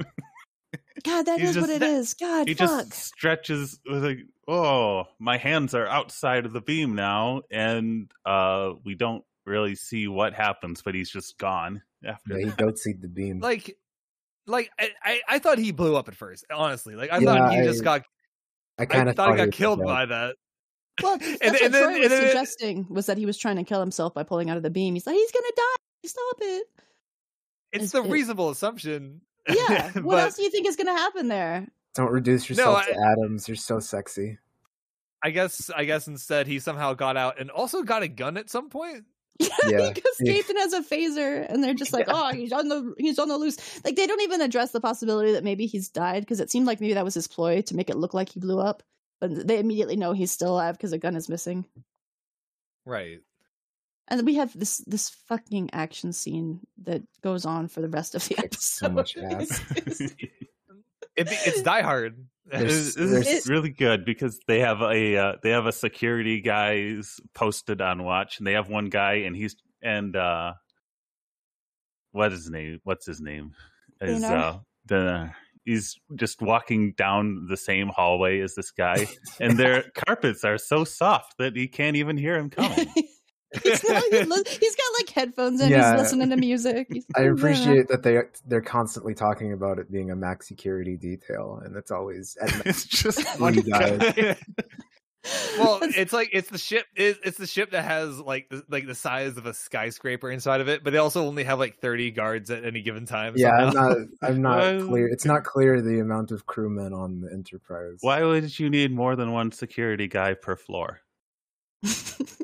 When you were you're saying how did he get a gun when you when they don't literally have a box of them sitting there on the wall that somebody can just walk up and take with no security. They security. fucking do. They do literally like there's no security. He on probably just went up to the computer panel and said, "Computer, can I have a gun?" And it said, "Okay." Yeah, you can leave a gun or take a gun. Well, it worked with the force field where he was just like he knocks out that guard and he like disable the disable the thing and the I, I don't know if that's like computer control. I or think he like, was- there's a no, guy was- controlling that. He was calling a guy on the radio saying, "Turn off the force field," and they just did it. No questions asked. You sound different, Hey, but hey- I'll go ahead and do it. hey Bill, can I get your code again? I forget it. They have no security on this fucking ship.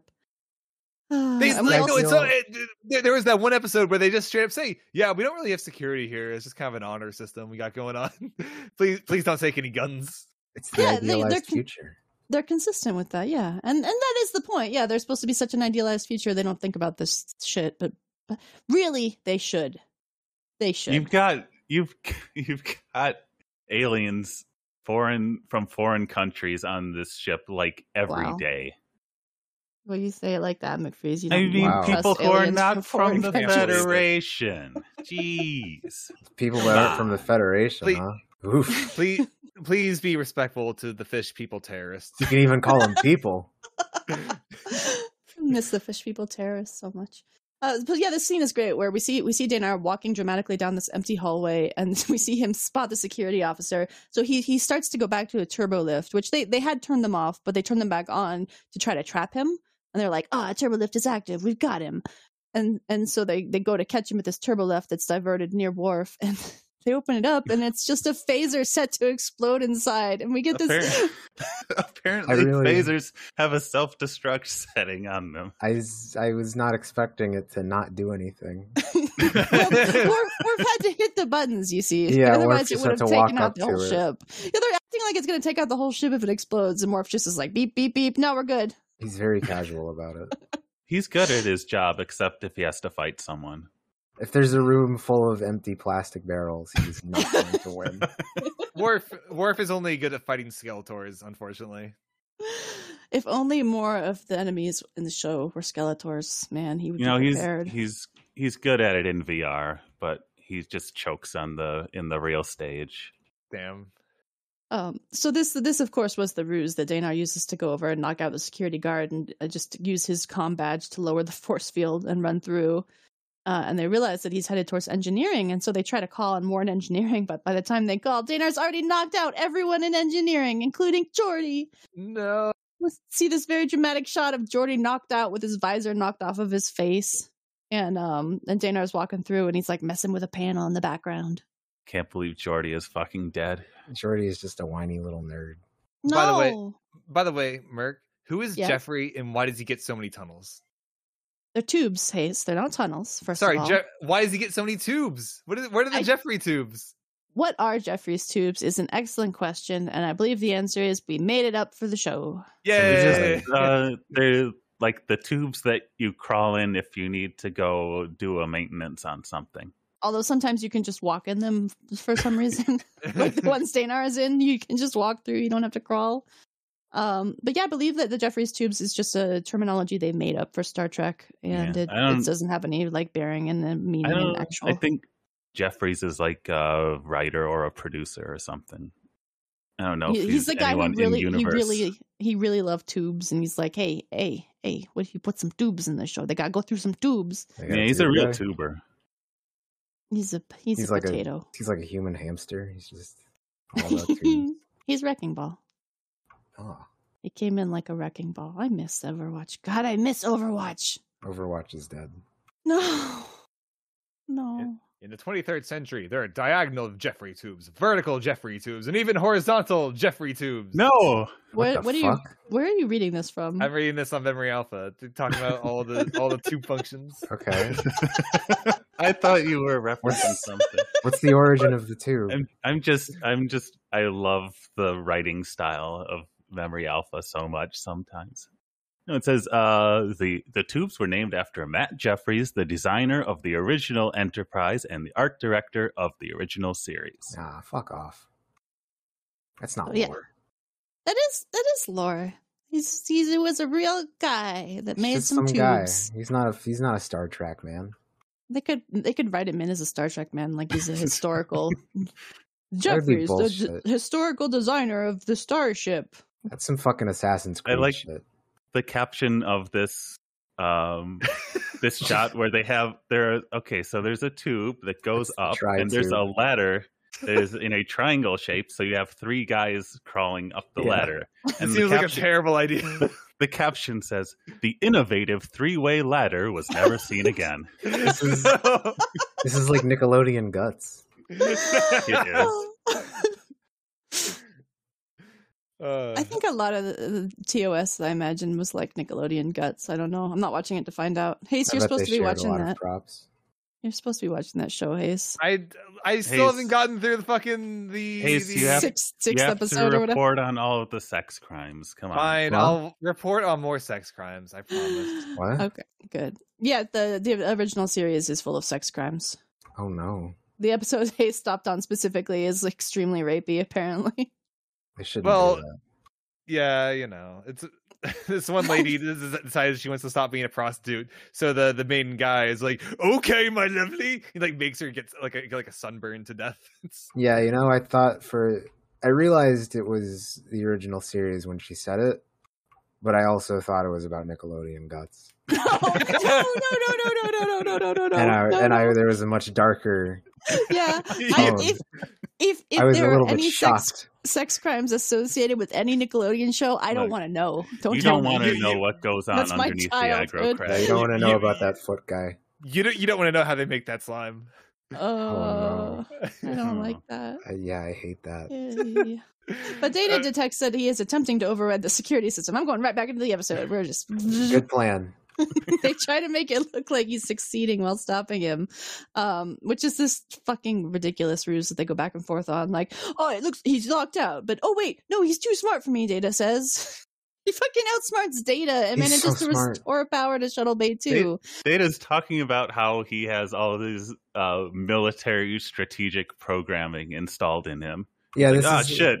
He beat me easily. This, this is like uh, this is like Michael Bay's ambulance, where they announce that the guy driving the ambulance is a vet to you, the viewer, so you know. Yeah, veterinarian. Also, we get the return of the stupid like chips from episode two. Remember Those, that? those never went away. They- They've always been there in the Enterprise. That's But how this- they run the ship. Th- that is how they run the ship through a bunch of Me- Mega Man Battle Network cards that they just Yeah. in. That's how It's the future works. That's the most future technology. You just Um, plug shit into shit and it Battle works. Network is the future. It is the future. I need to play those games someday. M- m- much like in Battle Network, everything in Star Trek is networked uh, No together somehow. Uh, so Danar does manage to restore the power, but Data immediately also is like, "I've turned the power off." So what's the Hmm. point of that? But Danar goes over to the warp core and, and starts to climb up the catwalk, and um, and they they believe that's where he's headed now, and they see we see him enter a maintenance tube, the Jeffries tube. Um, we couldn't just call them maintenance tubes; we had to call them Jeffries tubes. I love it's it. good. There's tubes. It's a good name. I like it. So security arrives at engineering, and everyone is uh, coming to after being knocked out conveniently. And and Data hails them uh, to let them know that he sees an open access panel. And Geordi says he must have escaped through a Jeffries tube, and he could be anywhere. And Worf tells him that they have security at all the shuttle bays. Like we think we said at the shuttle bay too, but we've got security at all the shuttle bays.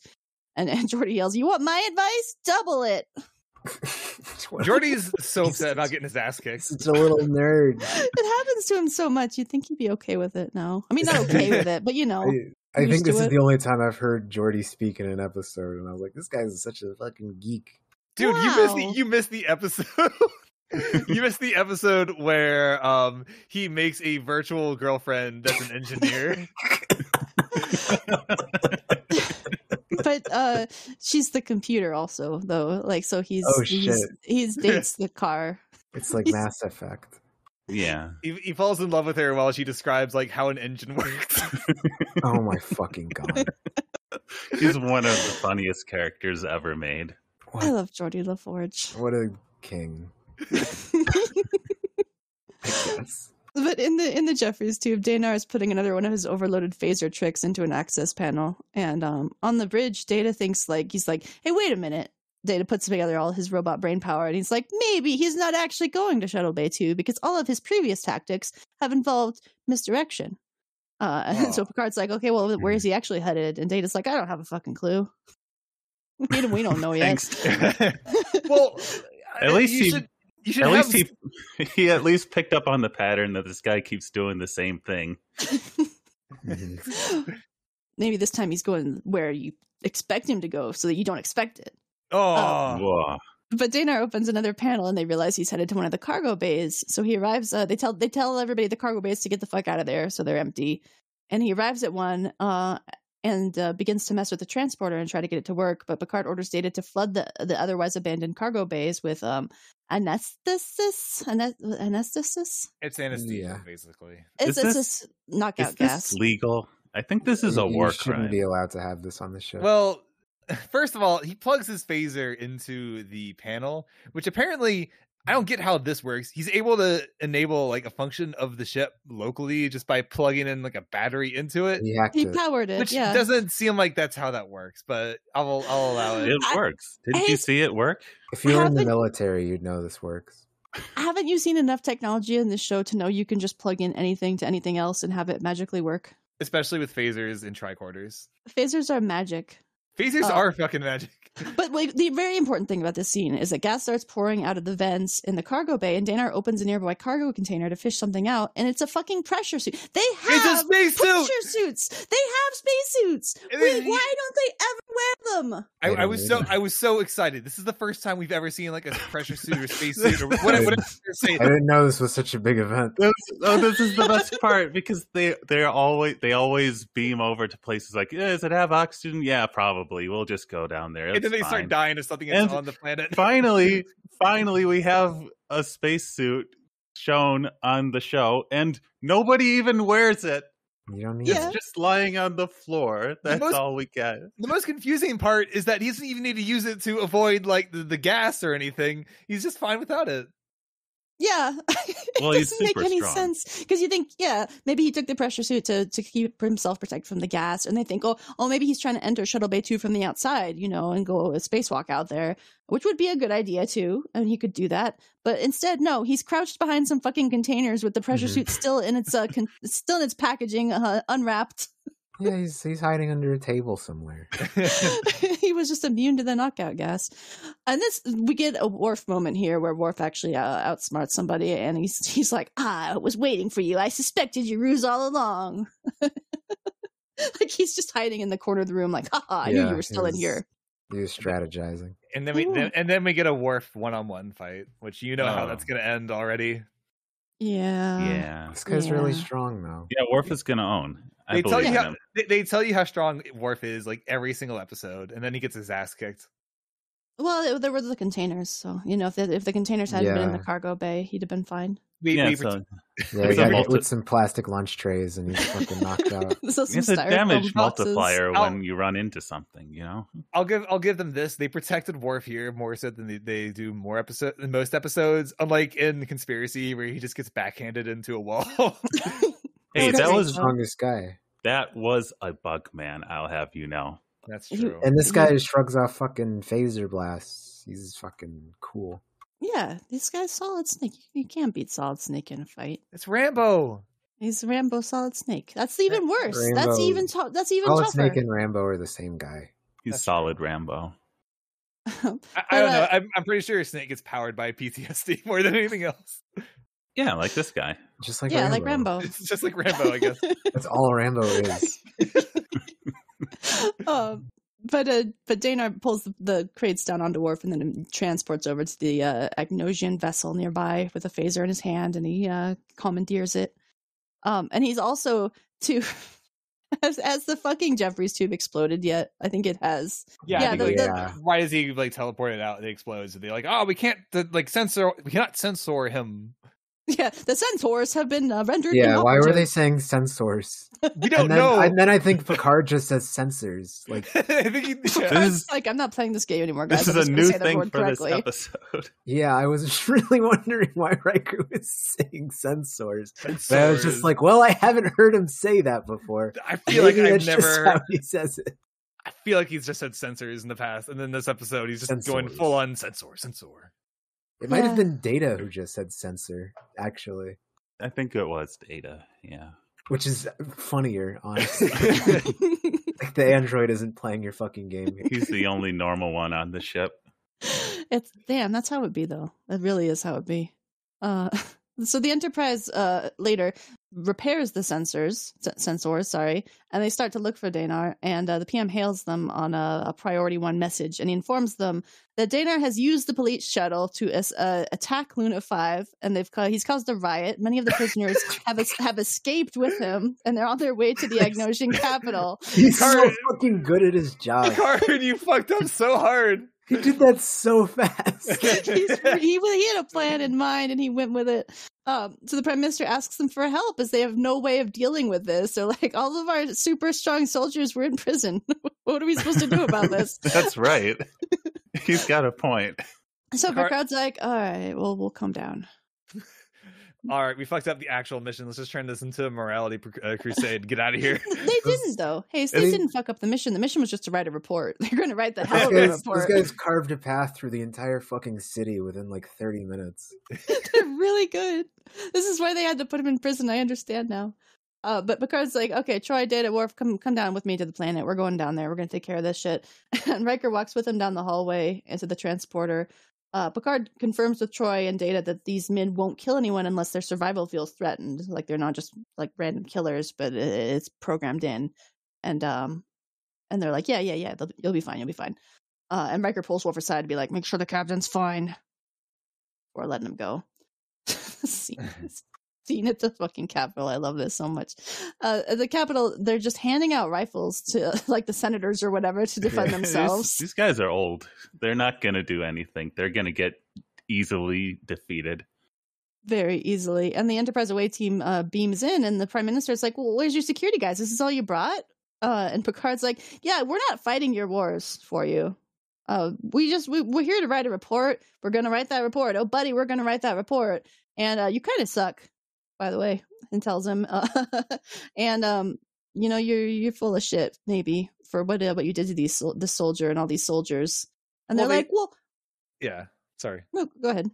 Uh, I was just gonna say that like he's basically saying like, you know, why why didn't you at least make any attempts to kind of like you know help re- rehabilitate them, you know, remove their augments, re- like de- kind of deprogram their super soldier training and stuff. And they're just like, well, we couldn't do that. It was a referendum. It seemed hard. So Yeah, it did- seemed- It seems They- too I think- difficult. This is where Data, I think, pipes in with, what if you simply unmastered the soldier? Just did it in reverse. He's like, uh, I don't, I I don't, don't wanna do I don't know. How, how many times did that one guy say, uh, "It is the will of the people. It is the will of the people." Uh, at least five times, I want to say. It was the will of the people. We had a referendum, uh, so they had to resettle. It was We had to take the risks. We had to We knew the risks. and then that was Brexit them off the ship. yeah. And then one of the one of the guys points out, like, yeah, we may need them to fight again. Joe, you're not supposed to say that. Shut up! Shut up! Um, so the Enterprise away team kind of gives him a look, like, all right, all right, all right, we see how this is. And uh, and they're ambushed by the escaped prisoners who have made their way to the Capitol building already and fully surrounded them. They They're fucking really do it. fast. They do like a cool military entrance. Like they like start like throwing ropes down from the ceiling. yeah, and, like, they're drop fucking. down. They rappel down from 200 feet in the air. It's badass. Like, Some- this is an open air Senate. Guess some of, so. They have some of- choppers outside. uh, some of the men raise their rifles, and Picard shouts at them to lower them immediately and not raise their weapons against the prisoners if they want to live. And they uh they oblige him, which frustrates Danar and the other soldiers who are like, "No, we want to fight. We want to be killed. Come on." And he calls them cowards. Like, "You guys are cowards." And Picard's like, "Yes, and your programming does not allow you to kill cowards. So what will you do now?" And Danar's like, "Well, we're not going back to Lunar Five. That uh, surviving is not enough." Because the prime minister's like, "Well, what? What do you want? You you you can survive there. It's fine." And he's like, "No, we want to live, Clarence.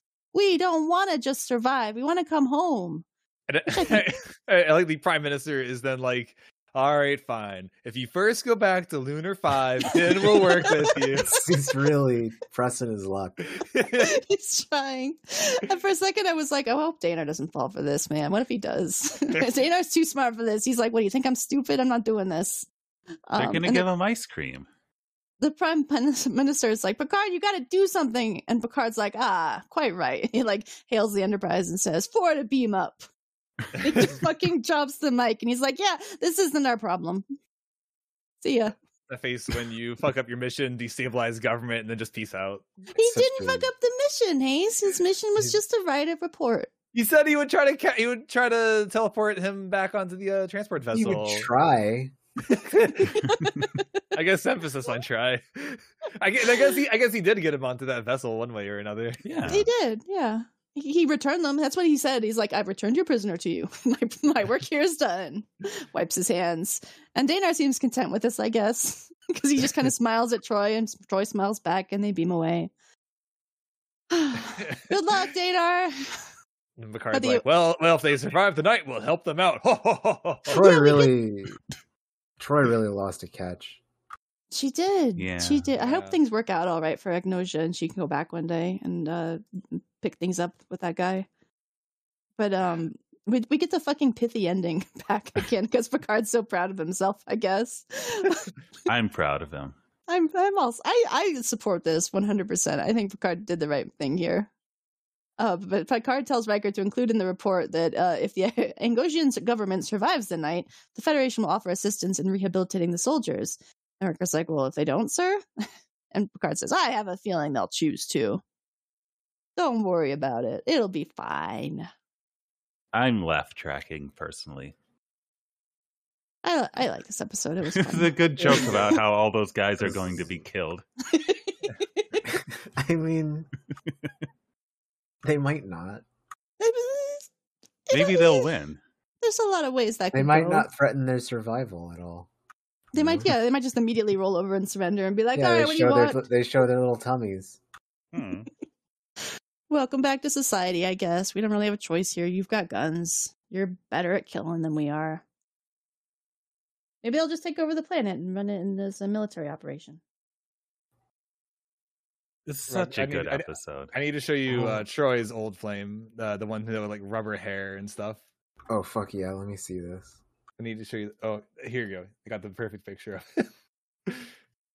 what a hunk this man is. Why We is need he to find one of the- like that? One of the creepier shots of him where he's looking directly at the camera and staring into your soul. I don't Is have he one of from- those on hands, but I have this. Is he from the fifties? A lot of yes. this, a lot of the people on the show are from the fifties. Yeah. Fuck yeah! Uh, Oh, also, that episode had an extended feet scene, oh, Like- there's so much Oh, foot oil. like Oily fifteen feet. seconds of a I of a foot like massage. Nobody liked that. I don't know why it was in there. I mean, Somebody somebody, liked it. liked it. Somebody really liked it. They're like, you know what'll be hot? You know what'll be hot? And they're like, yeah, Roger, what'll be hot? Uh, what if we what if we do a scene where they're just there? There's a Oh, nice creepy a shot of him. guy. Yeah, Yeah. This guy We- loves toes. We definitely know that. That is definitely true. We've seen it. We've seen the evidence. So yeah, uh, that was uh, that was the hunted. Um, thank you, Ruggington, for stopping by our studio, talking about some burgers and talking about Oh, I Star was- Trek. I was happy to. Thank you. I enjoyed the episode. I enjoyed whatever this was. This is we're, this is a this is a very popular podcast. I'll have you know. Shout outs to the podcast. we got we Yeah. got ones of visitors. Hey, we got tens of visitors, buddy. That's Fuck true. yeah. Yeah. tens of people like this show, and we like you guys. Uh, but if we're gonna keep take a. listening after this. They will. They they will probably. Yeah, I like all we're, the sickos. uh, we're gonna take a quick break though, and we're gonna get back and we're gonna talk about the high ground and learn about some fucking terrorism. Hayes just posted a picture of this actor from the future. What, what is this, Hayes? I don't know. I don't know what I even just from. remember when he was on Seinfeld, like most of the actors on this show. I need to see the Seinfeld episode he was in. What the fuck? It's a good What is that hair? What is that hair? He's got a square head. It's, it's He's got a awesome. he's got a fade. I don't know. Ah. He he looks like he might be. I hope he's okay. He doesn't look he- so good. He's very he- thin. I don't think he has a fade. I think he's just faded. Oh my god. Oh, damn. All right, we'll we'll be right back, you guys.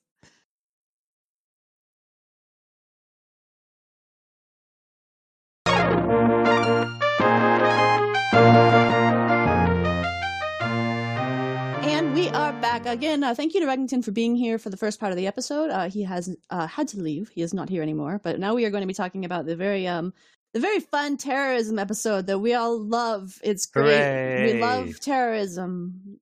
You know, guess. What I learned today is that terrorism, uh, it always works, and sometimes it's good, and other times it's bad, and we will not take any stance on this. Yeah, so this this episode we're going to be talking about is uh, season three, episode twelve, "The High Ground," and uh, they really seem very confused about what they want to say about terrorism in it.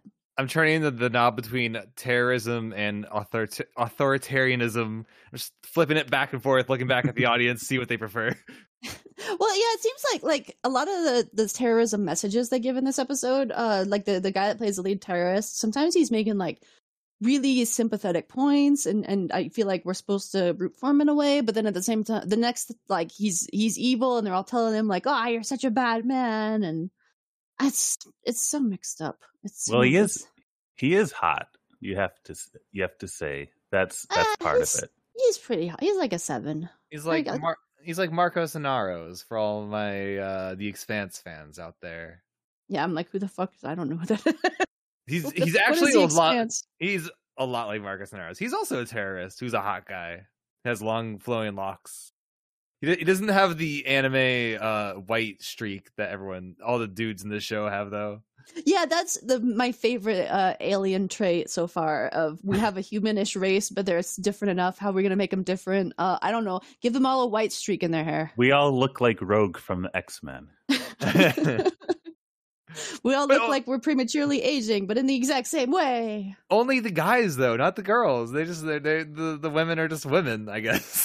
Yeah, the women have uh, red hair, which I um. Hmm. Wait a Hmm. minute. This What's one, that? oh, Wait a minute. One, this one lady has red hair with a black spot instead of a white one. Oh, I Aha! didn't. I didn't see the black spot. I just. I just noticed that the red ladies had red hair, and I was like, ah, mm, I never noticed that before. hmm I didn't, yeah, I, didn't, mm. I didn't pick up on that, but only because there's like two women from this planet on the show. That's true. Yeah. And uh, there's a third woman in this fucking episode, and she also has red hair. So, you know, thank you, Totally Dr. did not- Crusher. totally did not. Oh, right, right.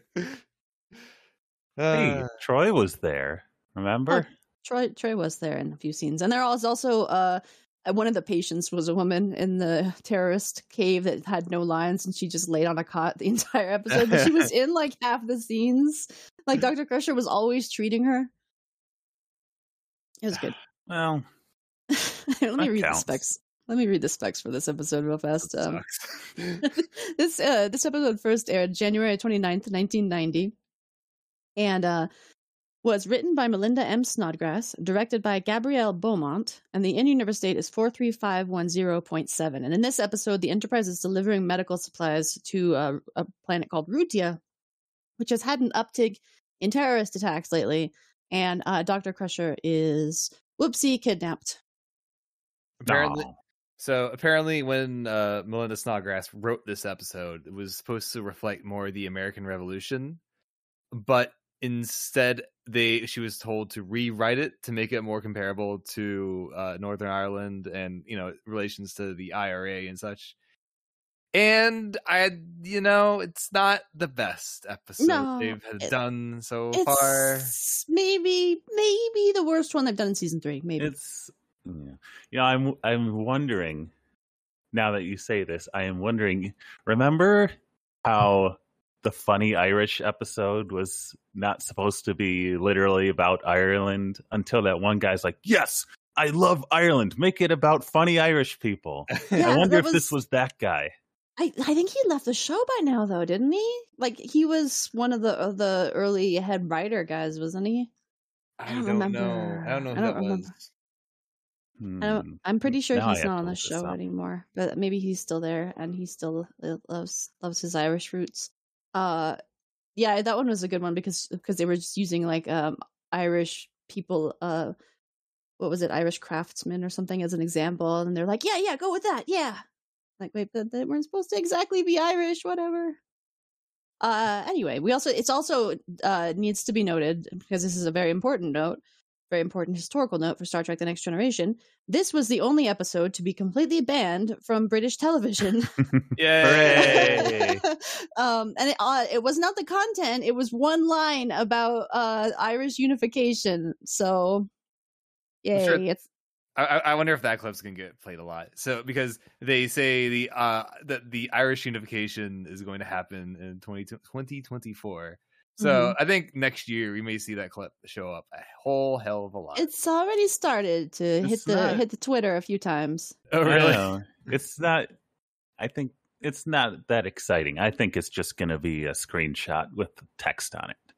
Oh. Probably the screenshot with text, yeah, yeah. But uh, but yes, I've I've already seen it referenced a few times. Like, hey, we're getting close to that Irish unification. Wink, wink, wink. Ha ha ha. ha, it's ha. happening. It's happening. Uh, y- y- except you know, it's it's not happening. It could sure. happen. I, Um, I, I still think, by the way, Mark, I still think this episode is better than Evolution, which I barely remember. uh, but- I disagree. I like Evolution has different problems for sure, but I would definitely watch it over this one because this one just makes me cringe. Like they're, they the the way they address the subject matter in this episode is making me uh very uncomfortable. This makes you ask it. questions, though. Like, how come they have the most OP technology in the world, and A, re- refuse to use it smartly, and B, no one else takes it, even if it like is like self harming? Because it kills you, Hayes. Whatever, the Klingons would be all over that Okay. shit. no, they First of wouldn't. all, the Yes, they would. They already are about that shit. The transporter already kills you. It just, in fact, it kills you way more times. It's renewable killing. Yeah, this Yeah, one only kills you, you come- once. you come back alive from it. You this one is the opposite, where you just slowly die. You Yeah, it- transport into another dimension, so Actually, you're alive the whole time. Klingons would not like this technology Hayes because it's not honorable. Oh, that's true. I guess it's like too OP. Okay, well, here's a question for you, Mark. Why don't they just like throw a grenade through the wormhole? What? What wormhole? What? I- I mean, through the through the through the interdimensional thing. Like, why do they have to use it on themselves? Why can't they just like throw bombs through there? Oh, I think that's just how the technology works. Well, I mean, like, okay. because you could strap, the, I think the inverters. I think you could strap them to a bomb, but then you would lose the inverter, and I imagine they're expensive.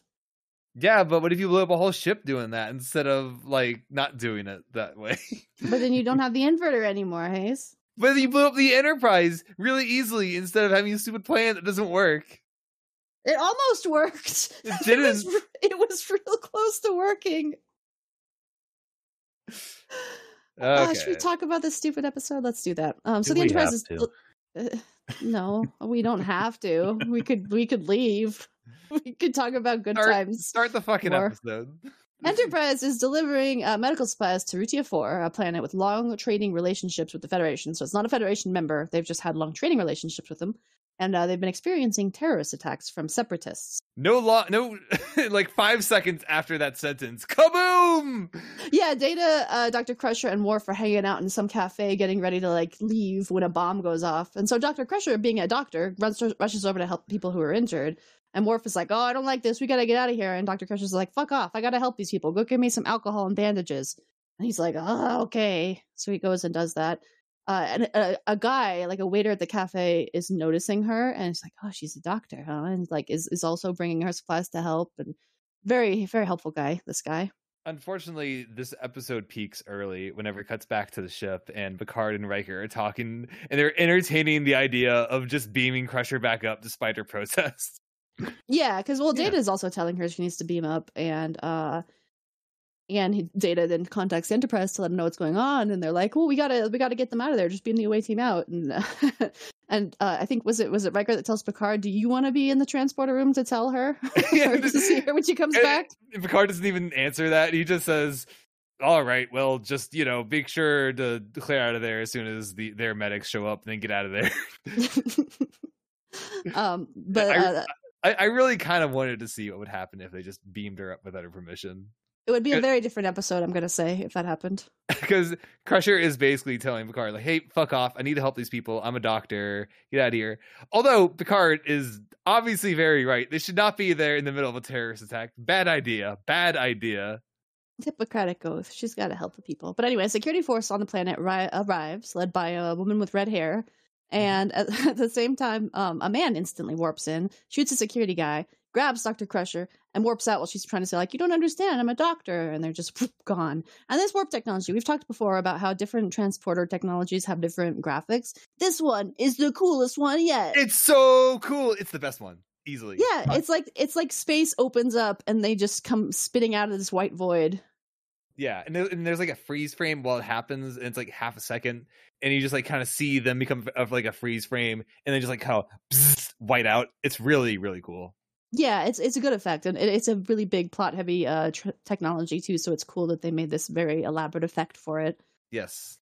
Uh, so in the observation lounge, Data and Worf are uh, talking to Picard and Riker about what happened, and Data says they weren't teleported, but they seem to have just um, ap- appear and vanish into thin air, and they couldn't be scanned. And they're like, "Well, that's really weird. They can't just appear out of thin air." But That sounds It- like teleporting to me. it's different though. It's It's different. it's fancier teleporting. It's faster. It can't be traced. Uh, but Worf also believes she was grabbed intentionally.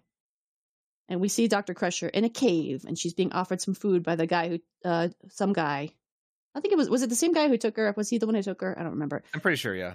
Oh, and then uh, he asks her name, and she's just giving him the silent treatment completely, like not responding at all, not saying anything. And he It- continues. Yeah, you have to know he's being like very kind and gentle, and he's like, "Come on, eat, baby. Come on, you got to eat, don't you?" He's like, Yeah. he's, he's being a big hunkster, and Crusher is like, "I hate terrorists, especially ones that try to feed me." yeah, he just continues to try to be friendly with her, and, and uh, but she keeps remain, remaining silent, and uh, he gives up finally and walks away, and says, uh, to to tell uh, if she needs it, if she needs anything to ask for him. His name is uh, Kyril Flynn. His name is Finn. Finn, Finn, Finn. In from the ready Star room, Wars. Picard and Tr- yeah, he's Finn from Star Wars. Uh, he, he, note he is not Finn from Star Wars. What? In the in the ready room, Picard and Troi are telling Wesley about his mom's abduction, and it is ah, he's so sad. He's so sad. Mhm. But uh, they think he, she won't come to any harm, but they suspect she was kidnapped to be used as a bargaining chip. And Wesley seems very worried, but Picard's like, "It's okay. We're gonna go meet with the officials on the planet and uh, and get this taken care of, and we will get your mom back, Wesley. I promise." And Wesley know. wants I think Wesley's more confused about the concept of bargaining chip. it reminded me a lot of when he's like, "Huh? Why would they use drugs? Why are they bargaining people? That doesn't make sense to me." Uh, and comes back down. Well, you see, Wesley, sometimes people need to be used because terrorism is bad. And Wesley wants to accompany him, but Picard tells him no. He's he's got an important job to do here: figure out how to track the movement of the terrorists with their their freaky technology.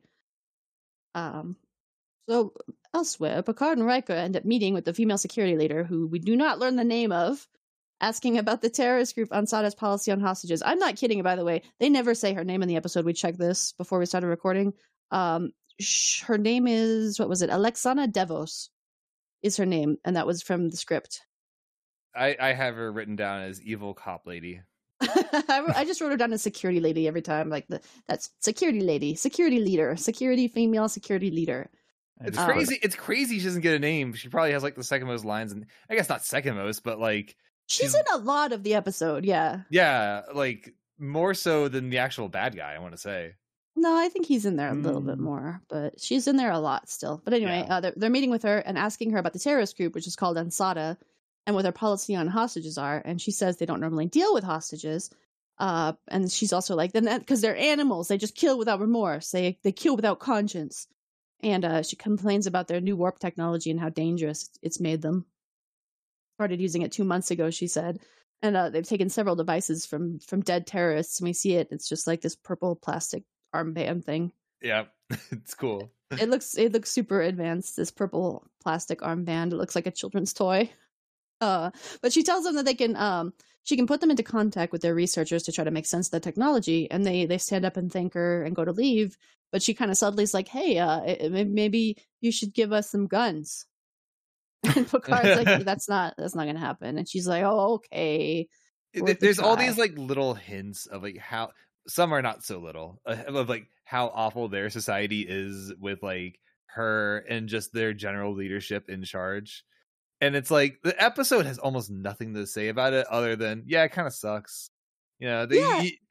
it, that's what I'm talking about with the mixed messages because they give you all these signs that, that maybe like maybe the Ansata are not wrong here. Like they probably are fighting for a good cause, but the, the episode text always tells us terrorism bad. Like these guys are evil, they're terrorists, they're blowing people up, they're blowing up innocents etc. And it, it, like they they dance around the fact uh, that maybe they're not doing the wrong thing.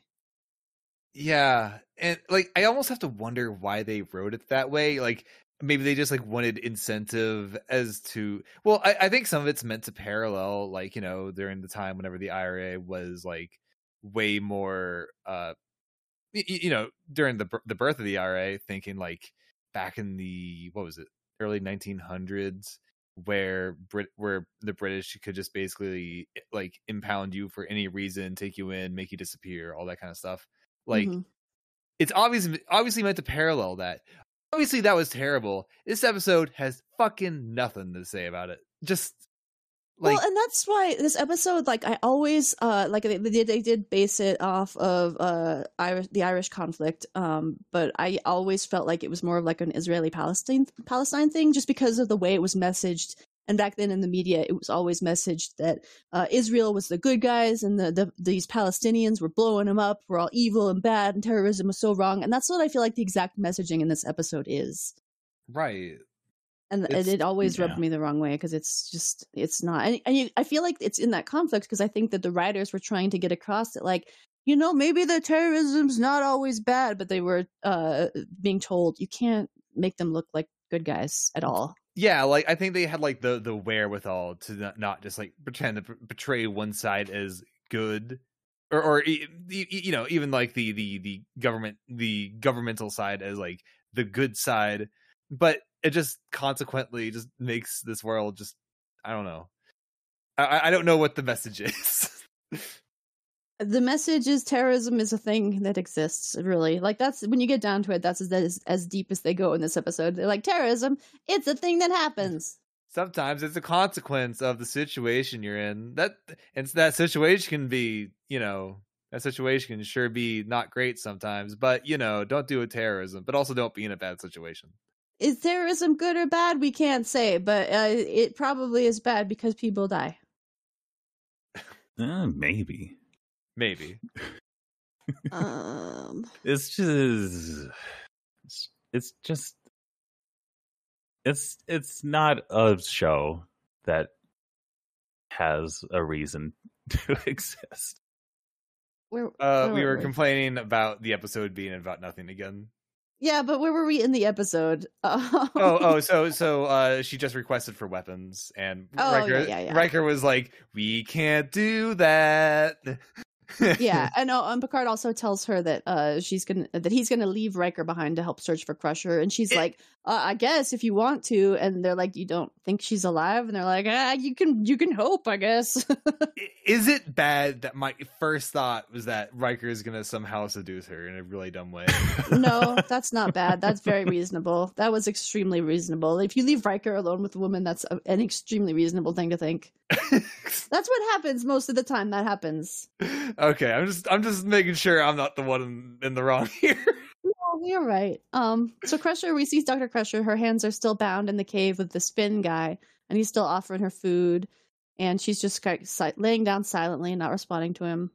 He's so being he, all like playful with her. He's like, you know, this doesn't bother me if you don't want to eat. Ah, who am I kidding? This does bother me. Well, no, first, first he walks over and removes her leg and arm restraints. Oh no! First thing he's like, he goes over and grabs at her, and she's like, "Hey, what are you doing?" He's "Hey, relax. I'm just nah, trying to get some feet action here." No, he's removing her leg and arm restraints, but uh, she finally gives in and, and starts to eat. And uh, he asks her her name, and she responds with, "Why have you brought me here?"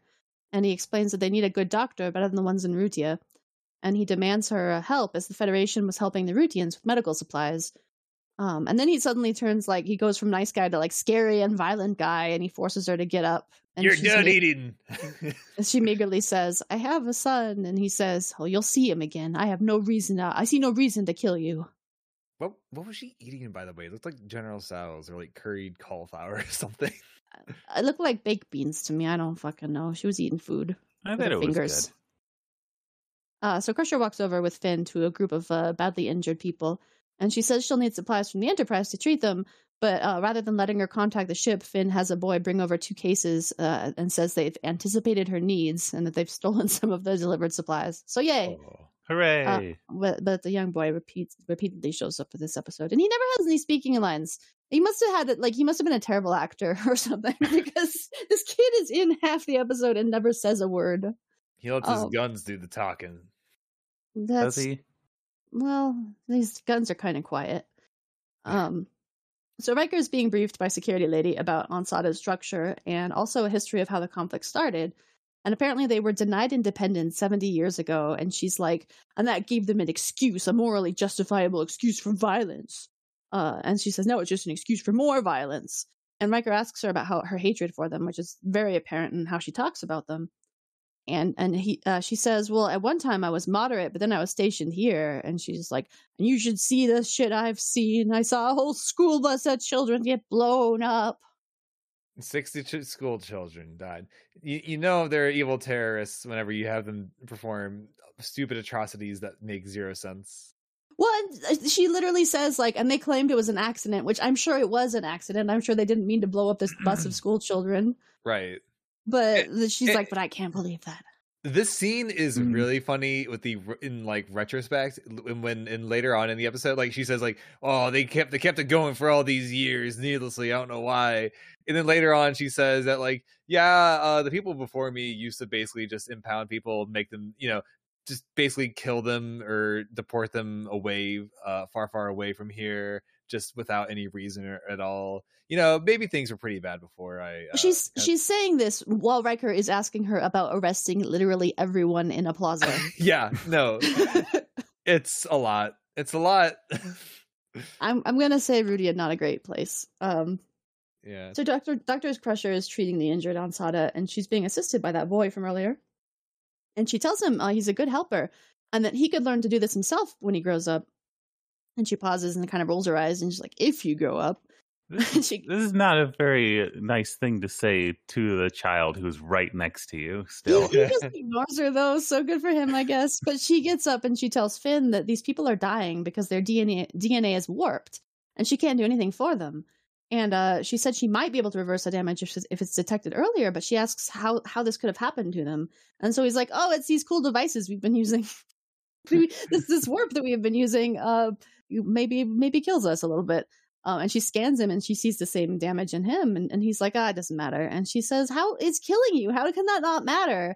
And he responds with this cool ass line of, don't you know, a dead martyr is worth 10 posturing leaders. uh, He's so move cool. on move on please he's so fucking Uh, cool. All right, Data and Wesley are in engineering and uh, with Geordi, and they're trying to figure out this this warp technology. this fucking scene doesn't need to exist by the way they they just get done telling us how the technology works on from the side of the bad guys and then we have an entire fucking scene of the of the enterprise crew try, trying to figure out you know how their technology works it's It- so unnecessary This scene is necessary because it establishes that they have figured out what the technology is and they know how to trace it. Hayes, that's kind of important. Like they, I- they figure I- out how to trace it from this. i guess but they spend they dwell so much time on it Well, also we have to see how uh, Wesley is actually the one that saves his mom. So That's true. We have to see that Wesley is like, oh wait, what about this? And Data says, oh, Are you Do you mean- referring to the Elway theorem? I, I, do, I you mean actually, the John Elway theorem? I, I Yes. actually really like the very for the ver- maybe the first time ever someone wasn't able to pull up like a theorem out of their fucking ass like you know like they just knew it off the top of their head and they're just going hey what was that thing you know with the the multi-dimensional whatever and then they have to kind of get the get the fucking internet hey data No, yeah, I love that. I love that they didn't just like have Wesley. Oh, remember that Elway theorem where he was talking about multidimensional shifting? Yeah. Uh, and, and and instead it was like uh, more realistic. Like, what was that thing I heard about in school? We studied it for like two hours. Ah, I'm- very realistic. Real, I'm not used to realistic Wesley. He should just be reinventing his own dimensional warper that has no near no side effects at all. I love real person Wesley. Like season three is such a just Wesley's a, just a real guy on the ship, and it's good. It's good, and it's a shame that this is his his last season on the I'm, show. I'm glad he's gonna be on for another four seasons, Merc. Oh Mm. no, we were talking about that actually when you were gone earlier, Hayes, before we started recording. Uh, and the reason that he's not on the show after this is actually because Wil Wheaton requested to leave the show because there were fewer episodes that were about him. Wait, really? Yeah, Mhm. you know he didn't like that. He, he it was it was phrased like he didn't like the direction his character was going, and he regretted it later because he realized that every pretty much everybody on the show except for like Picard and Data and Riker had the same boat of just having a few episodes a season. Yeah, that's that's kind of a shame. I guess a lot of people didn't like him, so it was probably the right move at the time anyway. Well, but I like young- Wesley. He was a young, really talented actor, and I'm sure he wanted to try to get like into more starring roles and that kind of thing. But Yeah. Well, uh, they he they really got his hopes up with the first season where he won every single episode. he solved the puzzle in all of them. Yeah, the dude, dude, when he was cast to the show, the show was about him. For Yep. fuck's sake, like season one was about Wesley. that's why like, season uh, one's the best season we've done so far. Yeah. oh, you Wesley fan, you. You're all just jealous. I Do we, do we get do, do we get like another Wesley at some point at oh, least? Oh yeah, he shows up occasionally. Yeah, he d Oh, he doesn't disappear forever. He shows up occasionally throughout the show. It's just not as a regular. Or I mean, do we get like a do we get like a Wesley replacement? Oh no, What? I'm I'm gonna have a Wesley shaped hole in my heart forever. he'll show up occasionally. There's who's gonna be there to solve the problem immediately? Worf. we get we get Ensign Ro eventually. She's kind of Mm, nothing like Wesley. No. she, she'll exist. Okay, all right. She's what an about ensign. uh, what about Barclay? Uh, Barclay is not in the show enough, enough to really be a Wesley replacement, but Wesley, uh, or Barclay is extremely good, and Barclay might help fill the Wesley-shaped hole in your heart, Hayes, because he's he's wonderful. We'll I'm see him later this season. Um. But this scene, not a lot happens. It's just them. not a lot being- happens, but I did want to bring up that uh, Data is doing the thing where he's like, I don't understand. Uh, they, why would they use this technology when it's fatal? Uh, that's that's very irrational. And Picard has to walk up and be like, Well, we may be dealing with irrational people, and he just looks so confused, like he's doing the the Julia Roberts calculating meme gif face in his head. Uh, so on the planet, Riker's hanging out, and the man who helped Crusher earlier has been arrested. Uh, walks by the the waiter from the cafe, and Riker's just like, "This is no way to live," commenting on the fucking mass arrests. And Yep. then this is where she's telling him about like, well, my predecessors just would disappear people, and and Riker also asks her, "What happened to your predecessors? They were murdered." Weird. Great Weird You know, there's a lot of coincidences on this. Uh, Dr. Crusher is treating one of the Ansata while Finn is sketching, and she walks over. And this is my favorite fucking scene in this episode because I, he's so cool. He's so fucking cool. She walks over and she notices him drawing, and she tells him, Oh, you should be drawing and not killing people. And without looking up from his drawing, he says, I can do both. That's the correct answer. There's She- there's my king. she just gets so mad and she's how can you have such a casual attitude towards killing and then he looks at her and he's like i take my killing very seriously doctor This is ex- exactly like um, Alan Rickman in Die Hard. The same guy. he guy. is he is Yeah. very similar to that that's true except for he uh isn't just in it for money he he actually has like morals and shit He's not as cool, but he wants to be. He's trying. nobody's as cool as alan rickman rest in peace alan rickman um but uh, Dr. Crusher berates terrorism, and she's like, "In the Federation, we've proven this kind of violence is unnecessary." And, Uh, and he she- really, no, no, no. She says, "Well, I do live in I in I in sorry, I do live in an ideal society."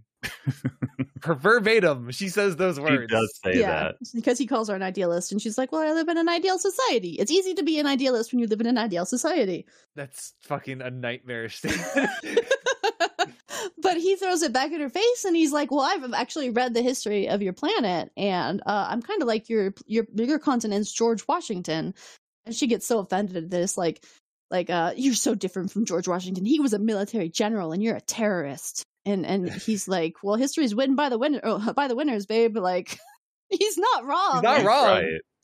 the thing is george washington like he was a terrorist that was terrorist tactics Like, back then like he used like guerrilla tactics. The thing I would argue though is that he wasn't targeting like civilians. He was targeting like military locations. Yeah, but the thing is, I think the only reason that they weren't really targeting civilians is because most of the British civilians were across an ocean. Right, totally. That's So, and- like, I, th- I feel like if it was the situation was closer to what we see in this kind of scenario, they would totally have been targeting civilians. he probably should have done like the French Revolution, is what I'm saying. yeah, there's probably different different things he could have done, but but also, uh, I don't I don't think he's necessarily wrong here. totally. Like I, I well, I. It's it's a thing where like he would have more of a point if he apparently was not just blowing up malls and school children. Yeah. Yeah, I think they uh they have a target focus problem maybe, but also yeah. they they they do what they can. They do they're doing what they can because they, they said earlier in the episode too. There's only like 200 members of this terrorist organization that are looking for separatism. They which have is like, like, which is like nothing.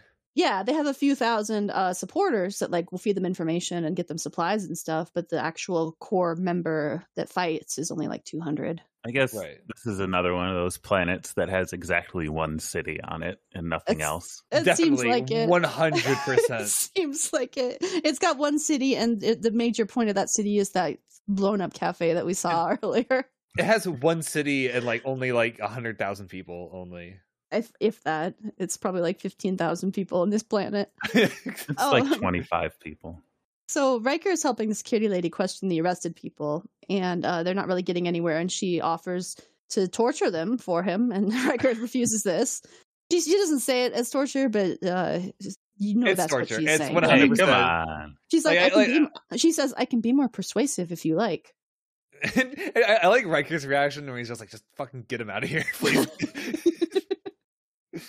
um yeah they, they bring in the waiter and Riker's like really impatient at this point and just fucking sick of it. So he just tells him like hey tell your people that we're willing to negotiate for Dr. Crusher's release uh and and let him out of here. Get him out of here just let him go.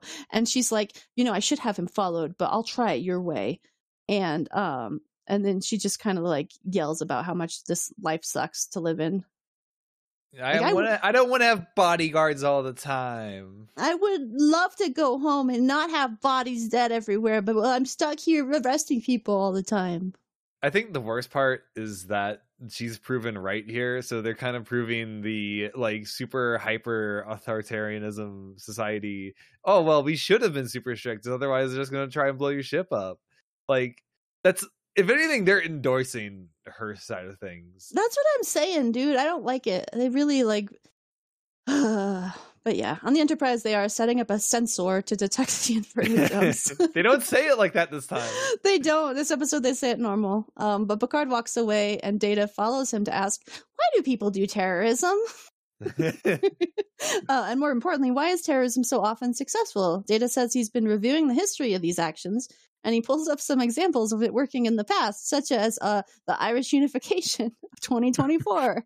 Data is here Goodbye, to ask. Britain. Goodbye, BBC. We'll miss you. yeah, Data is here with the important questions with why is terrorism so good and effective?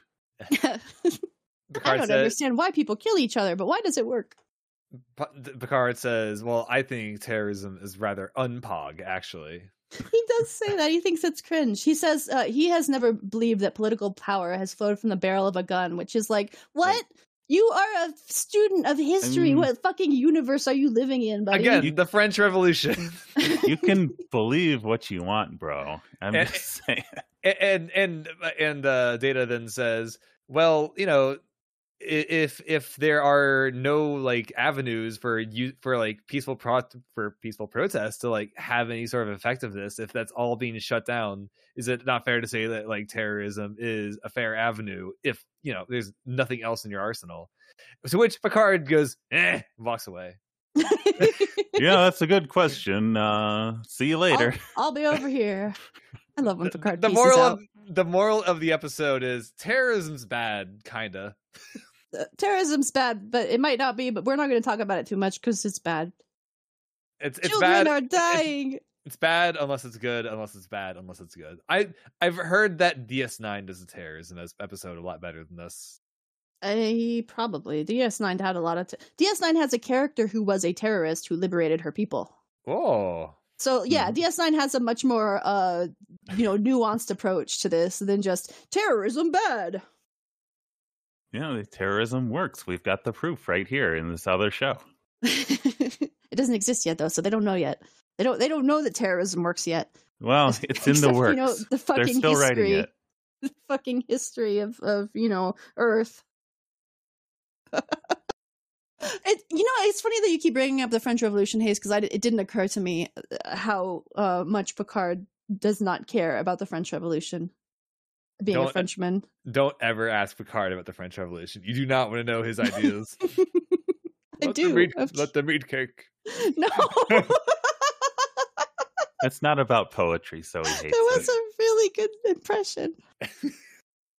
so Dr. Crusher is still treating that same woman when the waiter walks in to talk to Finn, and he tells Finn that like, "Hey, everyone's being rounded up and arrested."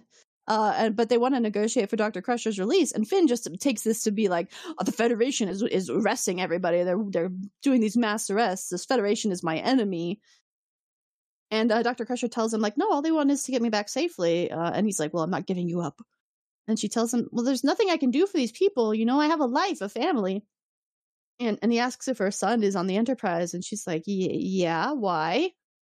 And he's like, "Oh, that's too bad, man. That's a shame. That's really a Ah. shame." It's so fucking funny, dude. He's like he like he- he all but like sucks his teeth in whenever he hears that. he's on the Oh, ship. wow. He's like, "Ew, sorry, uh, bad I'm gonna, he's gonna have to get blown up though. Well. Better luck Uh, next time. We get the most fucking dramatic synthwave music. Also, this is the scene where uh did you notice that this is where his accent slips and suddenly he's from Boston when he gets excited. He's like, They're the ones killing your son, not me. no, I I didn't notice that. I didn't notice good. that either.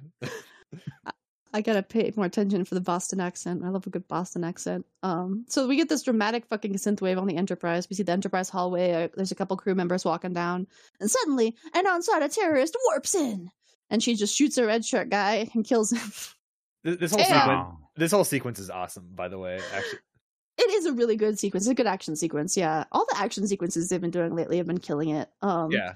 on, on the bridge they're detecting the warps but they can't tell where they're going so they just sound a general alert but uh, two terrorists appear in engineering and Geordi manages to call security before jumping away from a blaster and he watches them like plant a bomb on the reactor core and warp away and so he like gets up and looks at it and he's like hey bridge we got a bomb on the reactor core and Picard's like can you beam it out of there to the teleporter room? And they're like no it's scrambling our circuits somehow. And so Picard asks Geordi if it can be removed from the warp core, and he says, "Uh, which this is fucking bomb diffuser Geordi over here. He's just like prying at it, like, ah, it's stuck." Well, he, he can't find the hole to plug his phaser into it, so he doesn't know what to do. well, so- so he goes and grabs his little uh, laser pointer tool that I guess is like a laser scalpel, and just kind of cuts it off of the warp core, which is a fucking bomb, dude. I feel like this is really dangerous. It's he's between a bomb and a reactor here, using a laser cutter. Not the best place to be. he's he's got real steady hands though, and he successfully removes it and he, he places it on the floor. And we were just talking about this uh, with the com badge is your your uh, the way the computer detects your signal because he takes his badge off of his brow uh, his shirt and puts it on the on the bomb and tells them to lock onto his signal and beam it off uh two kilometers off the starboard nacelle. And Troi on the bridge is just going, his signal, like in a panicked way. like like, like Geordi doesn't have a plan, and then she even like like in a panicked voice is like, "Geordi, Geordi, are you okay?" After Well, why'd you why'd didn't. you why'd you beam yourself off the ship? Why I don't did they- understand. Why did he they didn't they- uh, really explain the whole plan.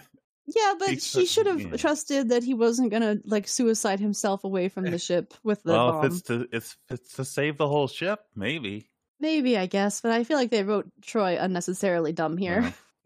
You know, but after, the after real bomb- crime, the real crime is that Geordi saved the day so fast that we did not get a saucer separation. I know. Yeah, they, were preparing for a up. saucer sep. They were Well- preparing for the saucer sep. They prepared for it way too fucking late because, like, when would they have done it? That's a good question. Yeah, because it was but set to blow up in like 20 seconds. But you know, whatever. It's fine. Um, it all worked out. I, Uh, so- I like that. I like that after Geordi, uh, you know, teleports it off. He, you know, he can't talk using his badge anymore, so he just fucking slams the keyboard onto the, the console to talk. Did you see He that? doesn't slam it. He just fucking- taps it. He slams it. What are you talking about? He's like, Mm. "Bap." Hey, he just fucking won the game. He's beating ass. He's, He's a, doing a fist pump. he did save the Enterprise. I mean, he can be he can be uh, he does that all the time. He does do that all the time. You're not wrong. Yeah, You're but he didn't. wrong. He didn't even have a girlfriend in this one. That's true. Oh yeah, he just has like a dead engineer that he goes to check on after this. He's like, oh, my guy's dead. Um, on the bridge, Wesley detects more dimensional shifts, but again, he can't tell what the destination is. But uh, Finn and the woman terrorist from earlier appear on the bridge, and Finn shoots out both con stations. And uh, Picard tackles Finn and pins him to the ground. And the woman is uh, is like shot, but Worf is also like shot and knocked back. Um, but the terrorists then warp out, including Finn with Picard. Oh, Now Picard just- has cancer. Oh man, that's I was so excited when this guy shows up, and the first thing that happens is Picard goes in for a special Picard punch, and Oh, this guy just fucking falls like a sack of rocks. He does. And, but also I love about this scene too is Data going over to help Picard and like Picard disappearing right in front of his hands and he just kind of goes, "Oh." It's it's the most like uh what what's that shot type called? Um Uh, uh da, da, da.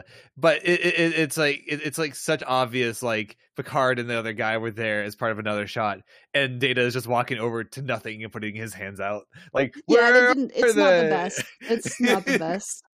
But I I love it. His reaction's really good. Uh, and so they uh, they put Picard in handcuffs and lead him through the, the cave of terrorists, where he is reunited with Doctor Crusher, who's very happy to see him. I was thinking of a composite by the way Composite. That was also that was on the back of my head. I was like, I know what you're talking about, but I can't fucking think of the word composite right now. uh, the security lady is on board the Enterprise now with Riker, and they're on the bridge, and they say uh, four people were killed, three people were wounded. And Riker asks why they would do this when all they wanted to do was talk to them, and she says, oh, "You have your answer." When actually, it's because you arrested all of them, you dumb lady. That's why this happened. uh, but Wesley says the next time they use a dimensional shift, they should have a fix on the power source. So, yeah they use the echogram thing I guess subspace echogram. Yeah, Picard and Crusher are, are catching up in the terrorist cave, and Picard lets her know that Wesley is uh he was fine uh and ducking for cover last he saw him, so he thinks he's probably fine. And he also tells her that it was Wesley who figured out the dimensional shift thing, and that he's going to make a fine officer one day. And she's just like, he's had good role models. I feel like we've had this conversation like five times in the show Oh, absolutely. Wait, Crusher wait, sits down. like, it's just Picard, it's just Picard and Crusher being like, is Wesley okay? He's fine, he's gonna make a strong officer. He Um, doesn't say ho ho ho ho. Yeah, he's, this is no laughing matter. He's, He's- captured he's- by terrorists. That's true, I'm sorry.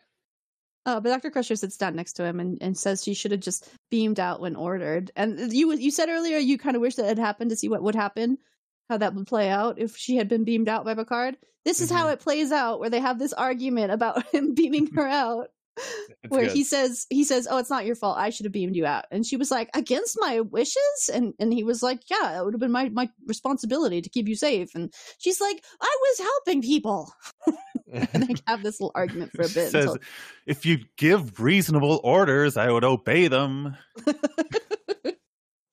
but uh they uh, realize it's, it's, it's stupid to argue about this right now and she tells him that there are no exits to the surface The only way out of this cave is a transporter or by using the dimensional shift. And she also goes on to talk about how her time here has kind of blurred the line mentally for her between a madman and a committed man willing to die, and he uh, basically accuses her of Stockholm syndrome. Yep. And she's like, Picard, I know what you're talking about. This is not the fucking time for you to be Mr. Smart Guy.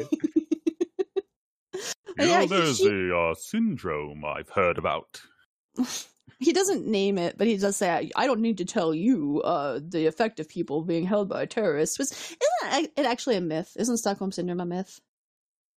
I think it's Uh. like it's like not in the DSM or anything, and it's just sort of like it is an observance, but it's not like this like actually like defined sort of uh condition, if that makes sense. Yeah, I think it was. Uh, I think I read that it was like sensationalized off of one case Yeah. or something like that, but it wasn't Mm. necessarily I a thing that happens psychologically to people. It's, I mean, it's probably something that happens, but it's not like, you know, guaranteed to happen. I think my favorite my favorite reference to Stockholm syndrome is in in fact Die Hard, where they they have the scene of the of the announcers talking about well right now they should be in uh the like you know third stage of Stockholm syndrome where they're really starting to identify with the captors and it just shows them fucking terrified as they're like dragging bodies away. I thought you were, I thought you were going to talk about the guy who comes in to help the terrorists and then he just gets shot. That I guy didn't that have guy. Stockholm syndrome. That guy was just a that fucking guy- moron. that That, was a guy guy who was a coked up idiot I, I was That gonna say guy that, had- that guy has a cocaine addiction. The guy had wanting to live syndrome. because of the cocaine. That was his first Yeah. mistake. Um, but anyways, Dr. Crush is trying to tell Picard that maybe that they should examine the Federation's role in all this, and he just cuts her off to say that he's arguing for a man who may have killed her son. And Finn walks in at this moment. And he's like, "I did not kill your son, haha." But um, Picard tells him, "Hey, you, you know you fucked up by getting the Enterprise involved in this." And Finn says, "No, this is uh, you're wrong. This is exactly what I wanted. Uh, I want to get the Federation involved in this so we can force negotiations sooner." And uh, he also correctly points out again that the Federation was already involved by helping out Rutia. Like the Federation is not blameless in this. and they're definitely like not not involved. Yeah, like they're Yeah. already part of this. Yeah, there's this great line where um where Picard said something about like bringing the Federation to the negotiating table or put uh putting another chair at the negotiating table, and uh and Finn says, "You put the chair at the table. I'm just making you sit in it."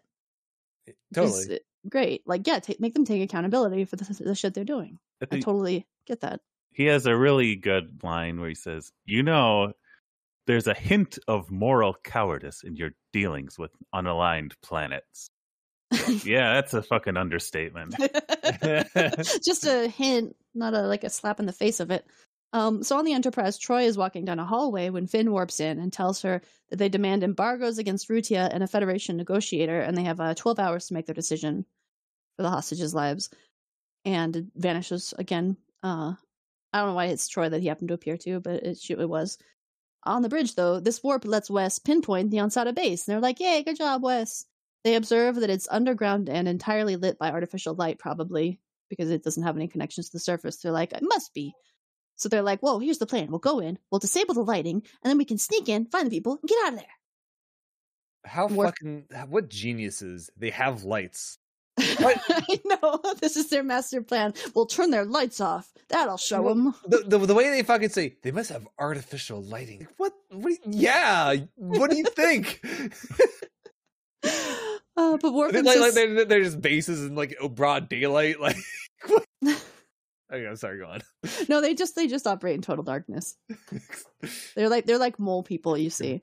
Uh, cool. Worf insists on going though, since he felled the captain uh, and didn't protect him, and Riker grants him the permission to go. So Riker and Worf and the security lady leave to go on a rescue, and Wesley wishes them good luck.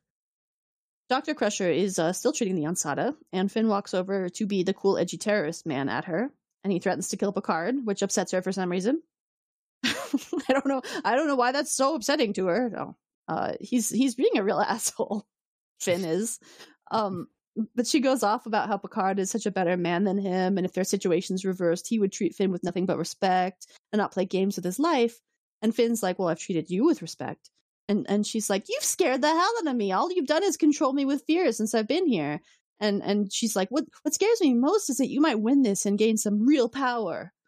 And then he looks like a little, little mournful, a little sad, and he's like, "I don't want you to be afraid of me." And he hands her the sketchbook that he's been carrying, and walks away. And she looks at it, and there's just like He's- ske- He's sketches of been her, drawing her eyes. her and her Oh, eyes, and the hands were her, and all these drawings of her. And she's like, "What the fuck?" What's the message? kinda- What's the message with this, Mark? It's kind of awkward how anytime you are a woman in an episode of Star Trek and there's a man in it, he just starts hitting on you. even Every even time. if he's a terrorist who has kidnapped you, he's you're still gonna have a romance involved there. It's uh, a little weird, but also he's kind of cute, so you know whatever. Oh, Don't worry about that time. He tri- he threatened her life and the lives of her friends and the life of her son, and he tried to, you know, Uh, kidnap is, her uh, boss. So is is reverse Stockholm syndrome a thing? Because that's what this seems like. Basically, he kidnapped her and he's fallen in love with her. Uh, the Enterprise team away uh, away team and the Rutia security forces arrive in the complex though, and uh, we see this this cool action stealth sequence of uh, Worf and a Rutia guy sneak up and in- incapacitate a couple members. And Riker's like sneaking around the other side of the cave, and he's like, "There's the generator. We got this plan in in, in set now." And Crusher returns to Picard, who asks uh, asks her what she thinks another trip through the inverter would do to them. And she's like, you know, I don't know, but I don't want you to think about it. Uh, and he sits up and he's like, it's our obligation to think of escape. And she tells him that Finn has threatened to kill him. And he's like, well, whatever. Have you, uh, do you think you've gained Finn's confidence? And so she shows him the fucking sketches of her. he said, indeed you have, and more. fuck off, yeah, he says this may prove to be an advantage to us. It's like, what are you going to have her sleep with him to get an escape, or what? What is what is this? But um, she sits down and she starts to tell him that there are some things that she wants to tell him in case they don't get out of this. And uh, and I like that they're picking up the the the romance thread from season one here a little Well- bit and acknowledging that it existed. it's Right. nice that they pick up the thread, but then is really funny how this is the exact moment that the power goes out. It's like, whoops, it's ah, hold immediately that thought interrupted. until uh, next season or something. yeah, it's immediately interrupted. It's good. Um, so the Ansata scramble at the power outage and uh, and try to get emergency power set up, but um, they they stumble around in what's supposed to be the dark, I guess, but it looks like slightly less lit than it was before. It's it's it's TV show dark like pitch black, which means just a lot of dark blue lighting. Yeah, We got we got some nice uh, UV lamps to light up the place. yeah, it's, it's kind of purple now. But um, Riker and Worf like pounced and punched out some terrorists, and the Ansata security guards uh, grab the rest, or uh, the not Ansata, the other guys, Rutia. The Rutia security guards grab the rest of the Ansata present, and then the security lady is uh like searching down a hall, and she finds Picard and Crusher, but in front of her, Finn rushes in and stands pointing a gun at Picard, and he's about to shoot. Uh, when the security lady fires at him instead from behind and knocks him down Yay! uh, Worf and Riker come in and they free Picard, and Crusher walks over and reports that Finn is dead. And Riker looks at the security lady and, and he's like, "You didn't have to kill him." Fucking William T. Riker over here. You know, uh, you didn't have to kill him. Uh, but Riker. She says, as a prisoner, he would have been a focus of violence. And she was like, "Well, you know, maybe it's better for him to be a martyr, and the body count in the short term might go down." An imperfect solution for an imperfect world, she calls it. Oh What? boy, Yeah, What? I don't fucking know. Uh, and First then of all, also- it, making him a martyr would just incense the rest of the of the movement. It wouldn't like, you know, yeah, it doesn't make any sense to me. The it, wait, it, No, you see, they're all they're all gonna go home and be sad for a while instead of killing people. That's her plan. Yeah, I think like I feel like she did it just because she hates all of these terrorists so much, and that was the extent of her thought. Yeah, like I gotta kill this guy, and he's dead she's- now. And later she's like, maybe I shouldn't have killed him. You know, she's yeah, she's just ha- having some copium here, basically. yeah, maybe maybe things will uh, get better in the short term. Anyway, uh, yeah, but no, I'm pretty sure she just did it because she hates these people. Uh, and so the young boy, though, who's been hanging around Finn the entire episode, runs in with a weapon trained on them as well, while two radio guard, uh, guards are behind him with weapons pointed at him. And there's this little standoff. And uh, Dr. Crusher stands up and she looks at him and she's just like, no more killing. No, And he wa- no more killing. and he wavers and he's like, okay. And he finally puts his gun down and is taken into custody. And uh, the fucking security lady is like, already another one takes his place. It never ends. And Riker's like, he could have killed you, but he didn't. Maybe the end begins with one boy putting down his gun, he says. Damn. We did it. We solved terrorism. That was our message, I guess. Is just just stop doing terrorism, and there we go. The message is that the security lady sucks and I hate her and I'm glad we'll never see her again. On the bridge of the Enterprise, though, Picard and Dr. Crusher return and we see this nice reunion between Wesley and Dr. Crusher and they give a good hug. So we're glad this episode's over. I have zero, I have zero comments or thoughts on this episode. Um, other than the teleport the teleporting was cool, the ship invasion was really cool, and uh, that I like Crusher. That's about it. Yeah, I like Crusher. I'm glad we got a Crusher episode. I wish she had gotten a better episode. You know, it's like, Like- the Troi problem where you like Troi, but she gets shitty episodes. Like I like Crusher in every scene she's in. I think she like does a great job with the material she's given. It's just that her material sucks. yeah, this episode just wasn't good. I don't know. It just felt like it really lacked nuance or like consideration, and they really didn't want to say much more beyond terrorism bad. yeah. Well, Mm. I I hear Merc that next week we get a Q episode. I am so fucking excited for next week, dude. Both episodes next week are going to be great. Uh, so tune in because we're going to be talking about Deja Q, which is my favorite Q episode of the series. I will say, uh, and I. I hope you enjoy it as well, Hayes, because I'm so I excited. fucking love it. I'm gonna watch it like five times.